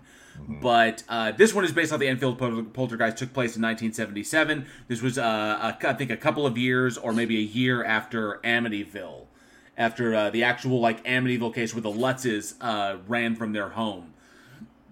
Um, I will say this: I found the third one extremely exploitative. Like, and we talked at length about how The Devil Made Me Do It was an extremely exploitative movie, despite how well it was shot and how well they've they've they've, they've gotten. I mean, they've legitimately gotten the jump scare, the camera work, the use of light and shadow. They've gotten that down to a fucking science. So they know how to pull them off. And even though like tried and true veterans like, like us, we we can tell when they're coming. It's like, oh, we see the setup coming. Especially when the camera's like moving towards a shadow. I wonder what's going to come out I of there. wonder what's Yeah. going to happen. Right. So even though we see it coming, I will say the film is still well, well is well shot. There were some good moments in this one. That's because the different, I think, the big difference between Conjuring Two and Conjuring Three, whereas Conjuring Three felt extremely exploitative, this one felt more artistic. Well, I so gotta while say, it's, it- I gotta Huh? say, all of these just because of the just because of the source material are exploitative. Like that's what Ed and Lorraine did. They were Right. they exploited the, these bullshit fucking stories and people and whatnot. So all of this stuff just looks like horseshit to me. You know what I mean? Oh, looking, based on a true looking into story. it looking into it the the events that occurred in connecticut were largely taken directly from ed and lorraine right? so th- that that's why it, i think that's why it feels so exploitative this one was taken from multiple accounts that included ed and lorraine in this and so because the conjuring series is focused on them as like these demonologists who were you know, war, you know warriors for good and shit or warriors for god but the Oh, you said it right the- first time. uh, the, the story the story in and of itself is basically it takes not only their perspective but the perspective of the other investigators around not to mention uh, and also the skeptical ones the ones that would point out exact so there was a lot of stuff a lot of the stuff that was that was found to be like hoaxes where they said nope this was fake you know we don't believe this is going on it's it's it's literally the little girl herself who is like doing all this crap and they left a lot of those pieces in, which I thought was was good. They left the kind of the skeptical side in, but then of course the vast majority of it, all the stuff with Valak and this obviously this movie set up the Nun, which I know a lot of people saw, and of course you know the Nun's going to get a sequel as well, but it also set up the Crooked Man because and I saw that um, somebody mentioned the Crooked Man was kind of cool. I will admit the Crooked Man was pretty was pretty neat. Um, Don't forget about, Horror. you know they got the Crooked Man. Then there's going to be one called Spotted Dick, and then there's going to be one called Diagnosis says, I really like the Crooked Man in this movie. What was that? Was that as a yes? It was his name, based off the nursery rhymes. I would have been interested in exploring that character. Don't worry, they will be. There is a Oh, Crooked yeah. Man movie coming out, so that that is that is currently in production. Um, but yeah, this one felt a little bit more art, a little more arty because it wasn't solely based on their case files. It took from their case files, but did not follow it completely. So I actually enjoyed this one a little bit more. Plus, the nun is freaky as shit. Uh, the camera work done with the nun I thought was pretty nice, especially the the You, you guys remember Lights Out, right? Yeah. The the turn the light Oh, off yeah. and the figures Turn there, the turn it on, off. the figures gone. Mm-hmm. They pulled the same shit. And they pulled the same uh, effect in this one, where the lights off and you're seeing you're looking at the painting, and turn the light on and you're not looking, and, and then you see that Yeah. it was just a painting. They did the same thing here, but it was well done, really well done. So I have to admit, it's the technical capacity of these movies, uh, of this movie, and the first Conjuring, the first Conjuring, and this one. Their technical capacity is what gets me. It's like that as a filmmaker, I go, that is really cool. Now, fuck the yo ignore the story just look at it from a technical uh, technical standard and be like what it takes to pull these things off i really kind of enjoy that i was like that's creepy as shit You know, had had the movie not been a parade of jump scares, I would have appreciated that one so much more. Right But it's it's it's like well because we can do it, we're just going to do it over and over and over and over again. And I just get Ian Malcolm in my head. You know, you guys were too busy warning it out. If you could, you didn't stop to think you should. For fuck's sake, Can you give us? If you look at some of the some of the greatest horror films of all time, right? I'm not Mhm. saying that jump scares are bad. What I'm saying that over reliance on jump scares, which is what modern horror is really, really attached itself to. Where's the jump scare in this? Where's the 50 jump scares? It's like it's not scary anymore. There's it's just like, come on, man. Had they done like that scene with the with the, the nun in the mirror and whatnot, that's a great scene. Had that been the only one and not been 40 fucking more in the movie, that's only an hour and 45 minutes long. Yeah, great. But no, it's like, fuck me. Can we stop with the goddamn jump scares already? I, and see, the thing is, I agree because you look at so- some of the best horror films, two, three jump scares. That's all you need. But if you Right. take some of these movies that are very atmospheric, it's tense Yes. because it's like it's tense because you can have a you can hold tension for like an hour. Yeah. And also the point it, it wears you out, and then the jump scare is almost kind of like a relief from. It's like a pay. I mean, finally, there's like the payoff on it, but it's like something shot really well, Mhm. where you have something where, like in the uh, Hereditary, where they have shots of just the house, Right. and nothing happens. You don't see something or the tree or the happen. tree house in the backyard Right. tree- yeah the tree with the with the in the little with the little light on right yeah and and it's just there. Uh, when you look at the witch, and you just see the woods. Right. and they just that's that stuff that really sticks with you that's that stuff that makes you kind of it's just it's uncomfortable it's like you're ex- expecting something nothing happened and they just you carry on but you never get that release of that tension mm, when you have that jump scare that tension gets released So take a, taking a look at some of James Wan's earlier stuff. If you look at look at Saw, the original Saw, and I'm always going to come back to a couple of movies when talking about this particular topic about jump scares and building tension. Right. So if you take a look at some of the masters who were able to craft, like Alfred Hitchcock. I was thinking going going back to psycho i was getting psycho Yeah, and jaws go back to, I, I, Yeah. I go back to I go back to Birds on this one because there's that scene where uh Hepburn is in the she's in the uh, diner and they see that there's gas going to the car and the car is going to blow up, right? Hmm. That's Alfred Hitchcock telling you, "Hey, this is going to happen. This is going to happen. Yet it's still going to be frightening. It's still going to be scary. The movie is still it still works." And then you have James Wan in the original Saw, and be, be it because they were limited on time and funds, like you never really saw the super gory stuff. You kind of did here and there. There were some times they put it on there really quick, but it took it off. Like you never see the doctor actually cutting through his leg, which Right. on future you do, like like show all the gruesome details. You don't really see the guy get his head blown off. You know what I mean? You kind of see it happens over here a little bit, and you see a couple quick pictures later. But that's that use of atmosphere. It's that use of we're gonna let the scary shit happen in your head because what you build in your head is going to be much more frightening to you than what I would mm. build as a scare, a generic scare to get the most people.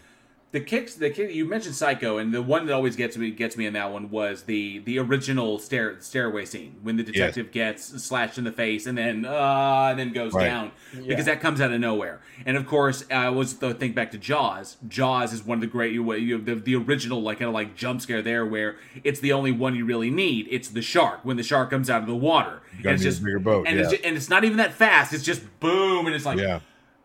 And then because because all of a sudden he's like he's there, you know, Ray Schneider's up there in the, in the forefront. He's like boom, boom, and all of a sudden Yeah, shark. and it just- what? Yeah. just comes and it just comes out for that first time it's like whoa and that's the first that's a And it's great more his reaction. Right. Yeah. And then uh, Exorcist 3, which I think arguably has the greatest jump scare in all time because all of the rules of the jump scare were reversed to make that scary.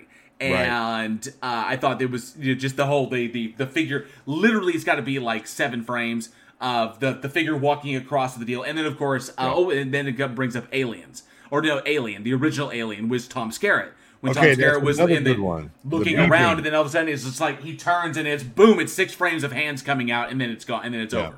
So But what makes that scene work is the beep. It's telling you. It's that's that's the Hitchcockian thing right there. We're telling you what's going to happen. That beep is telling you where the freaking alien is, and it's getting closer and closer and closer. So you know it's coming, and it still scares the shit out of you. right. Yeah. So I see that uh, Joshua Lee's in the house. Good to see Joshua Lee, our uh, one of our amazing patrons. Good to see you, Joshua Lee. Skooma Cat's in the house as well. Good to see you, Skooma Cat. And I see that Hard Hitting Films is in the house. Good to see you, Hard Hitting Films. Thank you so much for being here. We do appreciate it. Thank you very much. Um, but yeah, I mean that that's what uh, I was. And I'll admit, I I. I like the technical mastery that goes along behind it, even though it's kind of pred- predictable. It wasn't as bad as movies like The Unholy, where The Unholy was like I think 15 16 jump scares through the whole thing. By the time you're just by the by the end of it you're just done. That movie the the, the unholy with jeffrey dean morgan is an example of a movie being ruined by jump scares. That should have been an atmospheric movie and, and the plot was fantastic. This woman this young woman who is being venerated as a potential saint being uh, possessed by like the Virgin Mary and, and you know you know miracles or you know she's performing miracles and shit. Turns out it's a demon that is or it's a it's a it's a witch. It's like the ghost of a witch that is possessing her and tricking everyone. That should have been a that could have been up there with like some fucking um uh, I wouldn't say who would I compare that to? That uh, some Suspiria stuff, some that could have been so atmospheric and so tight, but they relied too heavily on the jump scares to try and make that happen, and that ruined that movie. It's one of the reasons why. I'm sorry, JL. I, I just No, totally Rob, it's cut like like it was Conjuring two. It was was worse than Conjuring one as far as its reliance upon it. Mm. Um, and for us, I think it kind of it just overwhelms it, and we eventually we just get tired of it because it's like we can we can see it coming, and it's not, jump scare fatigue. Yeah, Yeah. and Uh, Conjuring Three was even worse. Um, but this one, I think this one took it to the line of like, uh, don't go any further than this. I think this was yeah, this was like the true beginning of the over reliance on jump scare. Right. But yeah, Yeah, because the thing is, is when I watch a movie and it's like jump scare, jump scare, jump scare, jump scare. To me, it's like, is your is your movie not good enough to hold my attention? Do you have to constantly keep reminding me, hey, please watch, Ah, ah, Right. please, please wa- Right. continue watching, versus having a story, having good acting, having char- characters you care about. And so when the one jump scare does happen, uh, it's like a wow, it's an impactful moment, and you remember it. I I Yep. can watch Conjuring 2, and we would talk about like the Nun and maybe one or two other. I can't remember all of them. I can The, remember uh, all the jump scares in The Exorcist Three. I can remember Yeah. all the jump Yeah. scares in Alien. I can remember all the jump scares in uh, um, Friday the Thirteenth. I think the uh, and uh, Glober Mom says best jump scare for me was Friday the Thirteenth, the original. Was That was a good one. there. Yeah, Yeah. that was a very good one. Good one. And Sarcasm would like to say what you said before beforehand was why most Lovecraftian movies do not hold up to the story themselves, and I, I would agree with that. And I think uh, The Conjuring still has one that that got me when I first saw it because I wasn't expecting it because I didn't I, I hadn't caught the trailers. I saw the movie beforehand, and that was when Lili Taylor is in the uh, is in the basement. And the hands come out I would like the hand. yeah, out of the yeah. right. Out of the, that one got me. That because I wasn't expecting it at all. Because and usually you can tell because the camera is is the the uh, the uh, scene is framed a certain way because you can't have it too close to the edge because you want people to be able to visualize it. So you typically you'll frame a scene so that there's room for the scare to happen. So mm-hmm. here's Lili, and but it was great because they kept your attention on her. It was beautiful misdirection. So you have your attention on her and something going down down in the basement. So she's got the the I think the matches and she's looking there and there's noises coming from the and there's something coming from the basement so she's looking down and then all of a sudden beside her and I was like, "Oh shit." that that one caught me pretty good. I'll admit. It, it it's the misdirection which is necessary that really really helps. And unfortunately, they drop that. And they just they just go for the jump scare in itself. There's no real misdirection. I mean, the whole sequence of the room where all the crosses are turning upside down. Uh, you know, I'm you know, so im- tired of that fucking trope. Right, that, that trope. But the, the with the cameras going on, I thought it was like, oh, there we go. And then all of a sudden, there's a giant shadow right in the corner. It's like, come on, guys. Yeah, right. It's yeah. like you're not even trying. yeah, yeah. Yeah. What am I fucking twelve? Come on, man. And see, and another thing that you can help in terms of jump scare, instead of just having something jump out and grab, sometimes having the sheer brutality, like on Sinister. Yeah. Where it's where it's just like the the lawnmower kill where you see this lawn and you're like, wait, what's go? Oh god, as it goes over like the family. Yeah. And because it's not necessarily jumpy in the way it's done, but it's just that quick It's brutality. really unexpected, especially when you see it, like this kid just ran over his family with a fucking lawnmower. Exactly. Yeah. Yeah. And that sticks with you. Right. Um, Diagnosis Horror brings up Insidious had one that was the this other one was the the lipstick demon that appeared behind Patrick Wilson in uh, that brief moment where it's just like where Lin Shaye looks up and it's like standing behind him and then all of a sudden it's gone. Yeah. That was a pretty that was pretty, but unfortunately spoiled in the damn trailer. yes. So Yeah. Fucking idiots. That, that was the best jump scare in the entire because it breaks the rules. It's daylight. Daylight, in horror yeah. films, you are safe. And not only is it daylight, you're in with a group of people. Yep. right. They're just It breaks having they're all the having the, regular uh, counseling session. So it's just like a, oh, you're safe, your guards down, and it just hits you right there. It's a brilliant jump scare. Let's see. Tony Regime says best jump scare was at the end of the of uh, the Banana Boat song in Beetlejuice. The uh, the the Uh, shrimp hands yeah, coming yeah. out and grabbing. Definitely the funniest. that, that that movie is fucking brilliant. Yeah. They the one thing I also wanted to because and I found this to be interesting is that this particular film relied storytelling wise relied very very heavily on the on the Amityville case. And as horror fans, we're all familiar with 112 Ocean Avenue. We're all familiar with that uh, with that um, Dutch colonial in New York in Long Island that supposedly the Lutzes bought uh, because you know the DeFeo murders took place there. And then they ran out of there 28 days later. Ah, 28 days later. And they run out 28 days later because the place is supposedly haunted with a demon and shit. And of course, It's well, not would- haunted with a demon. It's haunted with a gigantic renovation bill. with with a huge renovation bill. This is true because a Dutch because I think a turn of this. Oh no, how old was that house? It was over hundred years old. But that house, I mean, would be Oh, really? astronomical. And I hear, I hear Are today now it's. younger than that? I think today it's it's a bed and breakfast nowadays. I think. Oh yeah, it is. Yeah, yeah. It's Yeah. bed and breakfast. So And they play on the the- Amityville horror thing too. the the kicker on that one that because that one was so legendary and they they set up the, all of Conjuring 2 is pretty much set up uh, by by pretty much you know springboarding off of the Amityville case, even recreating the whole sequence, recreating the murders, recreating and then recreating the séance that was done in the house, and uh, the Amityville case. Now.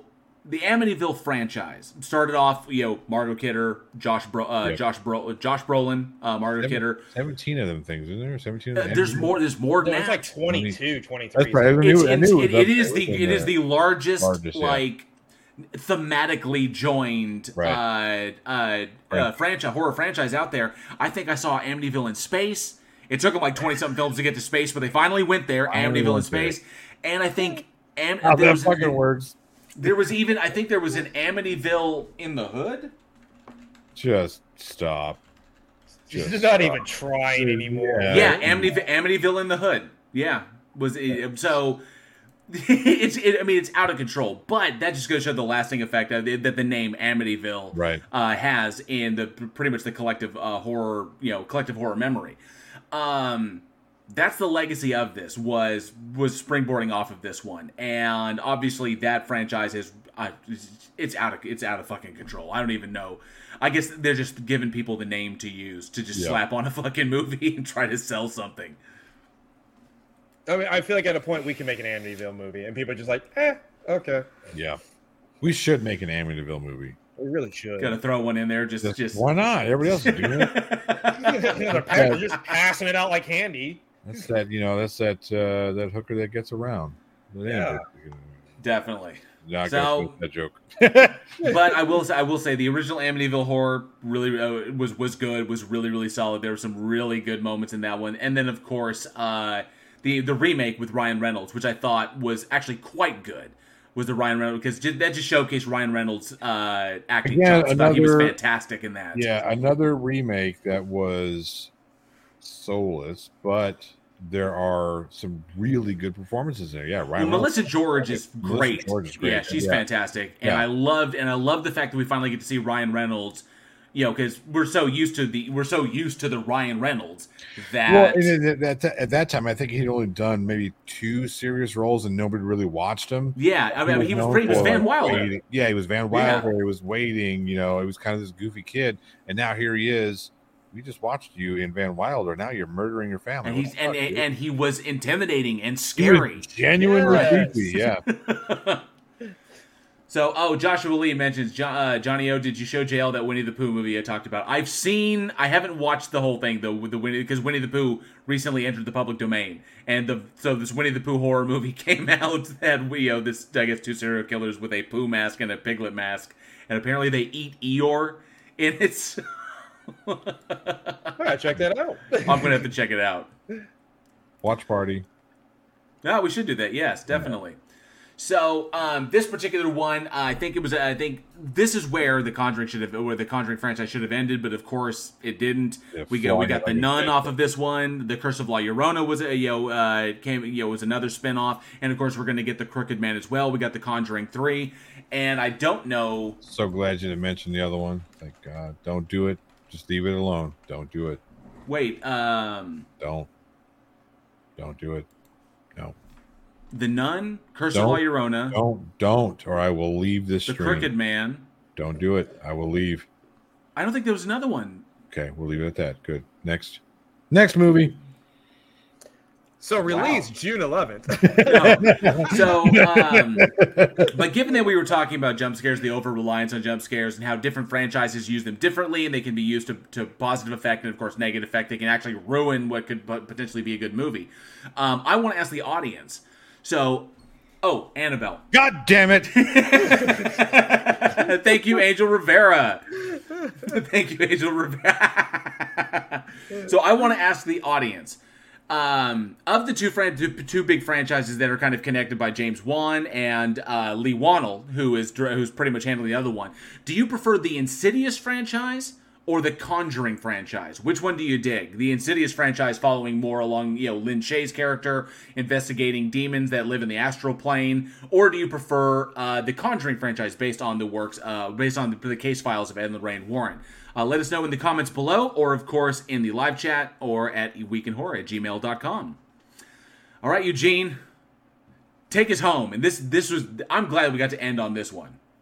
And Annabelle one- had like this three, Annabelle had like three fucking movies. You motherfucker, stop it. Yeah, I know, right? A doll that does of- nothing. Yes, of a fucking Nothing. scary doll that does absolutely nothing. Fucking hate that. We should have had we should have had that on the bloodbath bath. Yeah, what are you, a Annabelle doll that versus- sits there? Annabelle's Annabelle versus the moth. Annabelle is Moth worthless. Annabelle versus like- Annabelle versus gravity.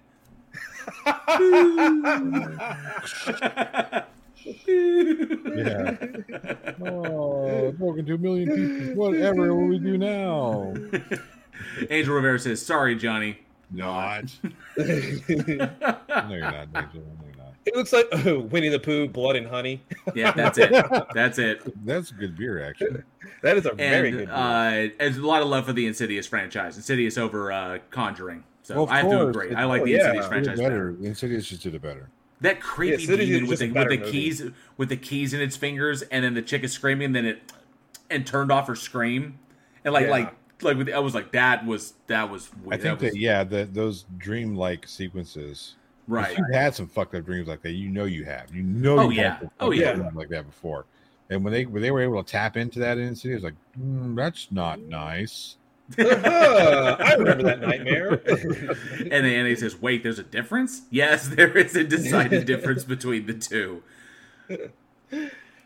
well, all right. Mm, all right. Our our last film is Censor, which was released June 11th, 2021.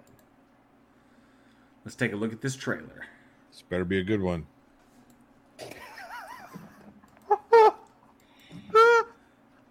That's not the reaction I was expecting. no, no, I, I, I don't know. If I, Mike might not have picked it up, but as soon as the trailer ended, the cat outside the door goes, meow.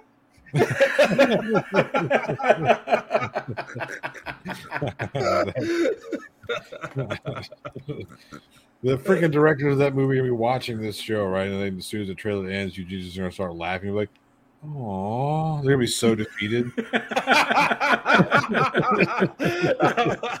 he like built up for this one moment. Like finally, they're talking about my.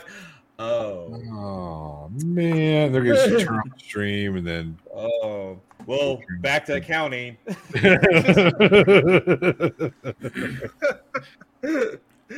All right. Directed by Prano Bailey Bond, starring. Why do you do this to him? Niamh Algar, Nicholas Burns, Vincent Franklin, Sophia La Porta, Adrian Schiller, and Michael Smiley. Hey. Hey. Golf clap. well done. Well Yeah, done. very well done. Yes. And basically, what you have is you have as a woman who works as a film censor in the British area in about the 80s, and she comes across a film related to her sister's mysterious disappearance. And shit gets real. There it is. Yes, it does. Yes, it absolutely does. Joshua Lee would like to say the cat is coming from inside the house. Ah! So I have to I have to admit this one really really impressed me, and uh, we're gonna dive into it because there's a lot of technical stuff about the movie that I thought was really really good, um, uh, and I want to make sure that I uh, pronounce her name correctly. But uh, Niamh Algar's performance because she's in uh, Raised by Wolves right now over on HBO. She was uh, she played Travis Fimmel's wife, and then uh, that's in, in that series. Isn't that called Um, walk, walk Like a Man? Like what? Raised by Wolves, Walk Like a Man. Uh, but she was um but she was fantastic in this. I thought she was great. It was the entire thing is well acted. Um this okay, correct uh, the, I got from this one and I, I mentioned this to Johnny uh, the other day is that this film feels very much like a kind of like a spiritual sequel to Saint Maud. I can kind of see that. I'd have to spend more time with Censor and Saint Maud. I need to rewatch Saint Yeah. Maud. But I have to spend more time with both the films. To be I would have to. I would have to watch them like back to back and really like Yeah. really think about and compare the two.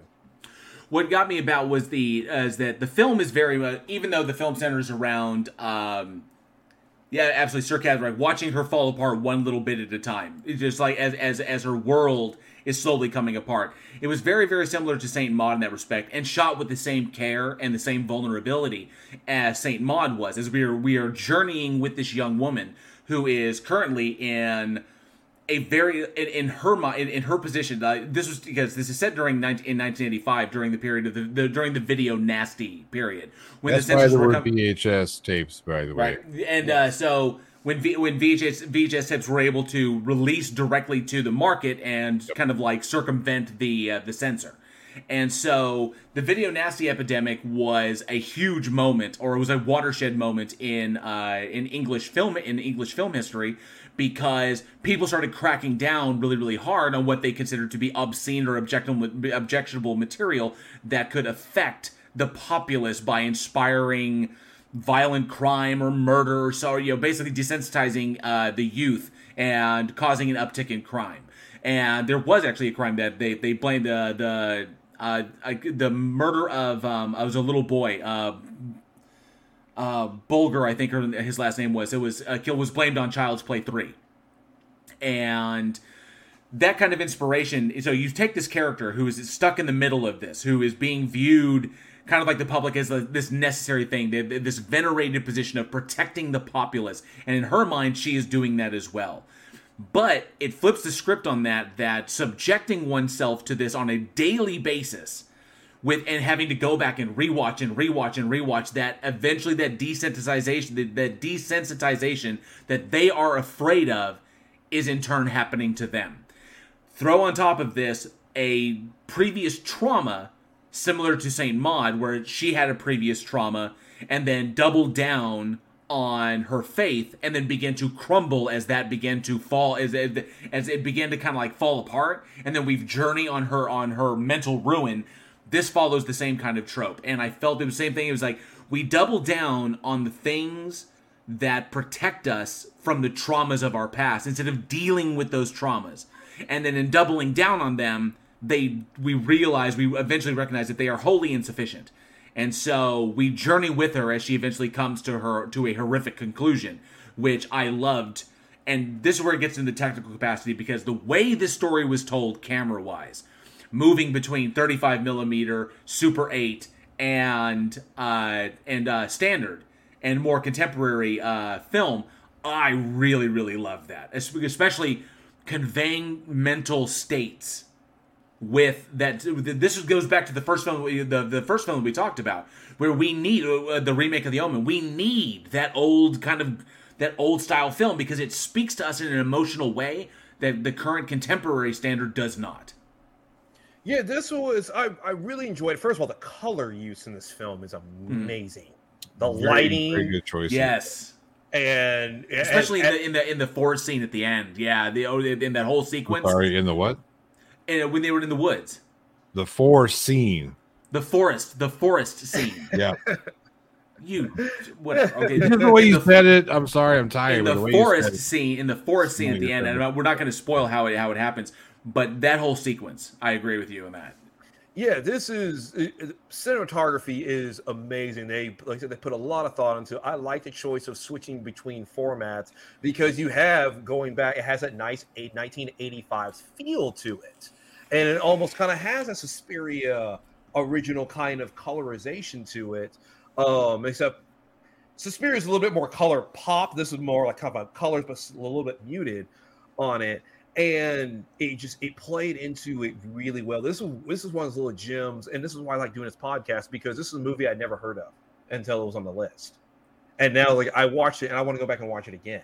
Hell I want to com- I want to compare it and I want to take some a little bit nuggets off of it. What I would like to do is I would like to kick everybody out of the house. I uh, we uh, I say that we redid upstairs a little bit, and I've got this like nice surround sound system, and big screen TV. I'd love to put this on that and then just you know kick everybody out and be able to focus on this movie and really absorb all that stuff. You know what I mean? Like back when you used to go to the theater in the theater. Yeah, and that, that's that that's that 35 millimeter effect, which we're which I'm finding that that's what that's what struck me. Uh, we're seeing a lot of a lot of uh, filmmakers nowadays. It's become kind of like the auteur thing is going back and shooting on 35 millimeter. Yeah, sometimes though I think it's just pretentious. So people, again, like I said before, some people just say, "I shot on 35 millimeter film. I mm. drink my tea with my pinky out." Oh, I bring my vinyl player to Starbucks. Yeah, yeah exactly. But I think that, but I think that this this plays to it because the 30, shooting the whole film on 35 millimeter, similar to how it would have been done in 1985, intersplicing VHS scenes, VHS quality uh, footage, and uh, uh, um, Super 8 uh, mm-hmm. footage within it in order to convey that I don't know if it's if it's tapping at the nostalgia door, but it does convey emotions differently, and I think it's simply because of the way color saturates and how yeah, I think that's light is captured. I think that's just I again I think that's because we grew up with that stuff, so there is that nostalgia factor. Like you know, you know what I mean. Like when you're driving down the road or whatever, and you hear a song that you first heard in the '80s, like a Duran Duran song or some shit, and you automatically get transported back to the first time you can remember hearing that song and the things you felt and the smells and where you were and all that. You know what I mean? That's what this type of film does because it's drawing on. I, I don't think that it would have the same type of effect for someone who didn't grow up with this. You know what I mean? So I think that's where that aesthetic comes into play. Is there tickling our our I remember when I first saw a movie like this back in the 80s or the 90s or whatever. You know, I think that's how that I think that's the reason why it works with us older folks and maybe not so much with the younger kids. Because the younger kids might look at this thing and like Eugene was talking about earlier and say, This thing looks like shit. It's all grainy and whatnot. I mean, that's, that's true. And it would be interesting to see that if you showed this to like a teenager, what, what like they would think about it. And going back to it's like, oh, well, using film being pretentious and everything like that is honestly most people can't tell today. Most Yeah. people they, they just can't, and they or they'll they use this bragging right, whatever about it. Um, but this is actually uses that to the effect. It's like you if you want to shoot on 35 millimeter, have a an actual legitimate reason for it, and it fits with the style of film that this is and what the story they're trying to portray. Versus, oh, we got two people sitting at a table at a coffee shop, and we want 35 millimeter because, well, Yeah. whatever. Like the Irishman, right? So the Irishman is digital, but made to look like 35 millimeter. Yeah. And it's like mo- most movies today are shot digitally. It's just cheaper. I thought it was a little it would something that that stood out to me. It was weird seeing because there were two actors that that popped up. this. Is uh, Niamh Algar is like I said is magnificent in this. I've loved her in pretty much everything I've watched her in. It was weird. It was kind of odd seeing Nicholas Burns. Nicholas Burns popped up. Um, people would probably re- recognize him from Man Stroke Woman with Nick Frost. It was a, he's typically a, co- a comedic actor, and then Michael Smiley as well, who was on Spaced. Um, it was the he was the cycle courier and the acid D, the uh, the acid trance DJ in space, which is weird seeing. Uh, and I love seeing I love seeing the old uh, comedic actors that I that I grew up with, uh, you know, popping up here and there. But all of the performances in this are are utterly fantastic, and I loved how.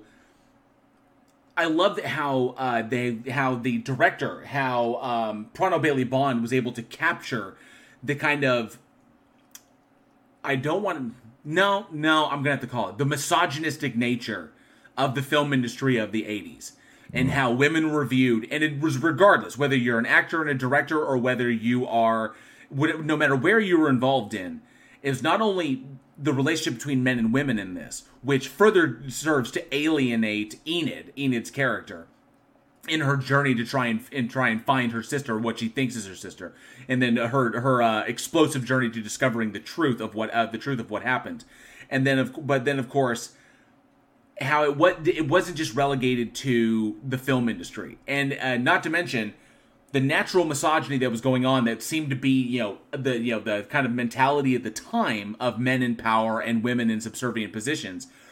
But the view that here you have and i loved how they captured this this was brilliant in the performance and worked so well was you've got uh, michael smiley who plays the producer of this movie who then gets who wants enid to watch it. So he's in the power position as a producer on a film set. He's used to the power position. He's also a man. He's also an award-winning producer. So he's used to this.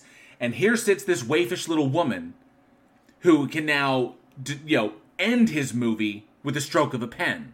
Uh, by the way, that is not JL accusing this woman of being a waifish little woman. That's JL stepping into the mentality of the time. Just want to make that clear. it's how All- she was portrayed Well, no, no. I just again just want to make that clear for all the cancel Yeah. culture fuckers out there. Yep. and so how Enid is portrayed as all of a sudden the woman is in the woman is in the position of power over men that typically are that typically are that are very used to having the positions Yeah, of power. definitely And then what cul- and then what culminate, yeah, and then how those can be and how those situations can be t- attempted to be twisted against them. So and then of course culminating in the sequence that took place at the producer's house. I So want, I want to, I want to address sarcasm. Sarcasm. No, I didn't say that. If you like it, you're old. That's not what I said about this movie, and that's not what I said about 35 millimeter. What I said was, it probably, I said it works more for us older folks who grew up with this type. Just because if you like the aesthetic, you like the aesthetic. But there's a lot of people that the reason why we dig on vinyl, we dig on cassette tape, we dig on 35 millimeter because it's that that that throw of nostalgia. That's why Stranger Things worked with an older audience, even though it was a bunch of little kids in this movie, uh, because they they took they took the Goonies, they took Stephen King, and they took that that vintage feel of the '80s and put it all together. And people fucking said, "Sure." Spielberg, Richard Donner, Right, you know, exactly. yeah, yeah. Yeah, right. The the the things that made the 80s and 90s fucking great, they were able to capture that. So they that's what makes Stranger Things such a great show because it appeals to the younger generation and it appeals to the older generation. But it's that the, the era of nostalgia for us, you know, knowing where we were. Like the the intro that we have on J on Bridges of Divide, right? We put that together, that da, da, da, da, da, da, right. I remember seeing that in movie theaters. I remember that being the opening to a to film. Feature know? presentation. Yeah. Yeah. you know what I mean. I remember the singing popcorn and hot dogs. I remember this shit. You know, so it brings us, it, you know, that that that that aesthetic, that thirty-five millimeter aesthetic. Let's all it- go to the movies. Yeah, right. go to the- Yeah. Yeah, I, Yeah. yeah, I, I remember watching it. exactly. But that's again, it's not saying that you you know that uh, if you're young, you're not going to appreciate or not going to like the movie. It's how it works for us older generation folk because of, because it takes us back to when we were kids. Because it's like, oh man, yeah, that fucking That- reminds me. That may be the reason why we connect with why uh, why it just it speaks to us on a more emotional level than your standard stuff does. But Yeah. that was one of the biggest issues that what you're bringing up is that that 35 millimeter VHS. Well, VHS was a way of mass producing. VHS had a quality to it that it, with digital, digital is very easily mass produced. You can go direct to DVD. Like nowadays, you can go, you can shoot a movie. You can go direct you to can have you can have you can have a streaming release, a DVD release, and a theatrical release simultaneously. Yep. Back in the day, and I hate to say it because it makes me sound so fucking old, but back in the day, you had a you had a theatrical release. It ran its it ran its course, and then you waited upwards of you could wait upwards of two years for a Depending on home for a home for a, Yeah. a, a home distribution Yeah. where I could finally get it on VHS, Yeah. or then eventually or, or beta because I remember beta. I had a beta player in my house. Beta release or a VHS release or now a DVD release. But nowadays, it, the the system is so streamlined that we can get streaming automatically. Yep. We can get DVDs the same day, and we could go and watch the. I could literally go and watch the movie, go to Walmart and buy a copy of the DVD, and then go home and watch it again on streaming. And I could do it in three different little more- formats. that's a little more recent. But even still, when you take a look at, it, I mean, the way it's that that mass production. It's the mass yeah, no, no, no, production no, no, that, no. that takes I'm away from you. it. Yeah. yeah, I'm right there with you. Um, yeah, because again, you know, it used to be like I, I feel so bad for my father, but when my brothers and I were younger, and the original Nin- Ninja Turtles, Teenage Mutant Ninja Turtles came out, he would pick us up on his weekend. What what do you guys want to go do? We're gonna go watch the movie. We, we made him. We fucking made him go to that movie six months straight. It's not even. It's not an exaggeration. Well, it's because we were all like, "Oh, Raphael Yeah, said damn," and he right. said, "Damn, Yeah, oh, said, it's all "Damn," adult yeah. shit." right? So exactly, and my I swear, my father just had the patience of a this again. That hey, let's go watch a movie. Yeah, we watch Ninja Turtles. No, we watched last week, but that's what we want to watch. There's nothing else we want to watch. Let's watch it. But for like six months straight. Nowadays, you get two, maybe three weeks, and then it's Yeah. done. And Glober Mom, I miss going to the drive-in as well. too. I remember, I still, it's, uh, I was four years old. It's still cemented in my mind. I got to see Gremlins at the drive-in. My So first I- was Nice. Star Trek Four. I'm still, it's still like I remember the very first experience of of of seeing the speaker like hung on the window, in the window. Yeah, and and it just it, it just blew my mind. I Ours- remember that experience of, of of seeing that. It's one of my favorite one of my favorite memories. ours had the the AM radio station that you could you could tune into. That you would you would actually tune into. Yeah. Yeah, Extra J says, "Damn, I remember watching something in the theater or missing it and waiting forever for it to show Yeah. up on VHS for purchase or rent."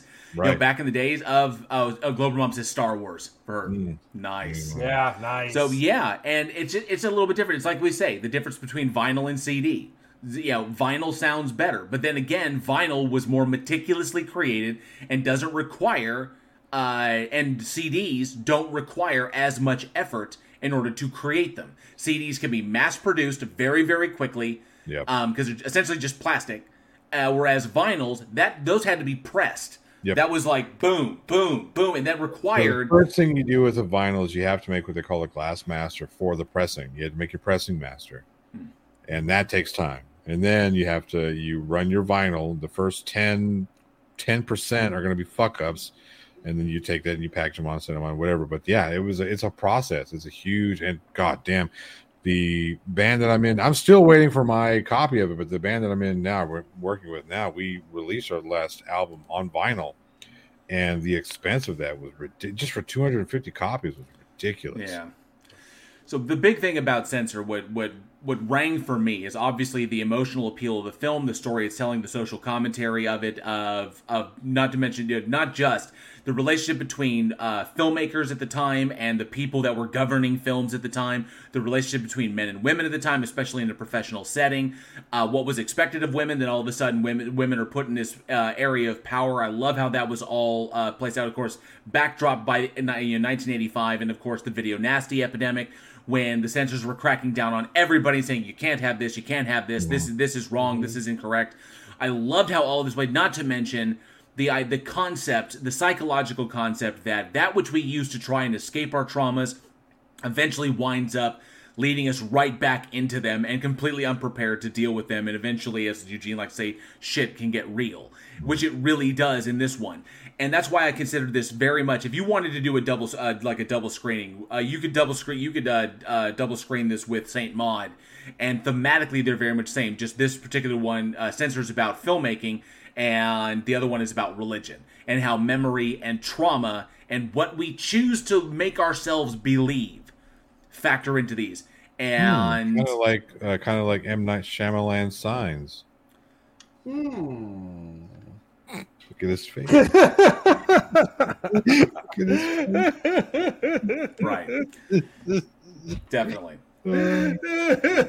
So for I those do who for your really reactions, JL, because your reactions So- are fucking priceless. So for which you can only see if you're here on the live show. So all of you listening out there, come check out the live show. Wednesday night, Um, 6 p.m. but this will definitely this will definitely tap the nostalgia button for a lot of people out there. But I want to give a ton of credit to the filmmakers behind this because it's technically this is it's just masterful filmmaking. It's classic masterful masterful filmmaking in a modern age. It came out last year, 2021, and to get a movie that feels like this, to feel like it came straight from 1986, 1985 was just absolutely it's it's so much fun. good storytelling. Yeah, with a good with a good solid story and top notch acting across the board. I mean, and, and Um, also on top of that, it's it's a film that feels on it. It doesn't feel like it's a copy It's and paste like so many other Right. new films. It, this is Exactly.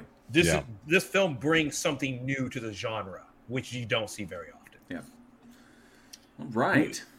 Which I actually I like to ask the audience, since this is a psychological horror film, what is your favorite psychological horror film? There are a Hmm. lot of good ones Yep. out there. A That's so lot many to choose from. So many to choose from. on it. Golly. Where would I even start? I'm like, There's a, there, I mean, yeah, it, it's there's I mean, there's lots that I that I really really enjoy myself. I it, I would have to really think about it, and that's why I can't wait to hear what people have to say. But you know what? It's about that time, and Oh, it is it's that time. trivia time. it Yeah. is. Oh yeah. It is trivia time, and I'm doing something special. Oh, I'm doing no. something special. Uh, because this one is kind of a tough question that Eugene that uh, Johnny's going to be giving y'all. Really, really get the you know, get those Google fingers ready. I'm giving away a number a Week in Horror limited edition shirt number one. Mm. I'm going to go into the vault and we're going to pull out the very first Week in Horror limited edition shirt, the number one, and I'm going to give it away to the winner of this trivia question. But this is a tough one, so we'll see who see how long it takes to, to for someone to find this answer. So, uh, Week in Horror limited edition number one shirt, the very first limited edition shirt we ever made. We're going to be giving away one to the winner of this question. Go ahead, Johnny, give it to him. All right, all you horror files. What was the first horror film shot on 35 millimeter? Hmm. Once more, what was the first horror film shot on 35 millimeter? All right, we'll pull up the live chat.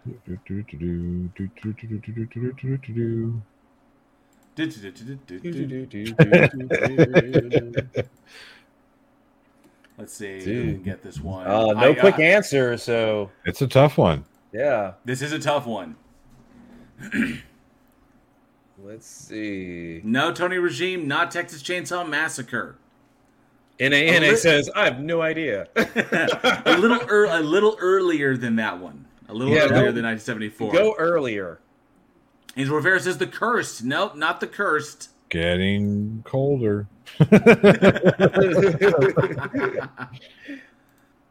Travis Brown says Thomas Edison's Frankenstein. Nope, and Joshua Oh, Lee, no. not Creepozoids either. Mm-mm. This may take a moment. This is a yeah. This is a Google foo. This is a Google Foo one. This- This is. And it's a it's a pretty it's a pretty big one too. By the Yeah, way, exactly. It's actually a, a, a pretty prominent movie that by the way, while we're waiting for this, Uh, I intentionally misled people earlier to show that most people can't tell the difference between digital and real 35 millimeter. I said the Irishman was shot digitally and 35 millimeter was added. It's actually incorrect. It was really shot on 35 millimeter. People can't tell the difference. People can't. Tony Regime says race with the devil. Nope, not race Nope. with the devil. Older. Come on, I know y'all can find it. You are older, Yeah. older, Yeah, think, think, think old. Think like real classic, like Yeah. the, like the beginnings of the horror genre in film. the, well, really the beginnings of film. Yeah. You gotta go way back. Oh yeah, way back in the Wayback Machine. Yeah. I know someone's gonna get it here pretty soon. Someone's gonna find it. Come on, for a Week in Horror limited edition shirt number one. We'll go ahead and give him. Go ahead and give him the question again. The House of the Devil negative. Oh, sarcasm, getting close. You're getting very close. That- Getting close. Oh, and Tony Regime said Nosferatu. Nosferatu. No, almost there. So Yeah. close. So That's close. around There it that is, same Glober. Mom. Yay! Boom, Glober Mom. Yay. Yay. That was a tough one. That was a tough one. That is that is a hard one. Congratulations. That was. Oh, I got to come up with more like that. That was fun. Uh, Glober Mom. Nosferatu- The reason why Nosferatu is incorrect because it was not shot on 35 millimeter. It was shot on 8 millimeter. So, Glober Mom, congratulations. The Cabinet of Dr. Caligari in 1920 was shot on was the first horror film shot on 35 millimeter film. So, congratulations, Glober Mom. Way to go. We're gonna get that. I think I'm pretty sure I have your shipping details. Go ahead. What was up, Eugene? Oh, I was just saying nice.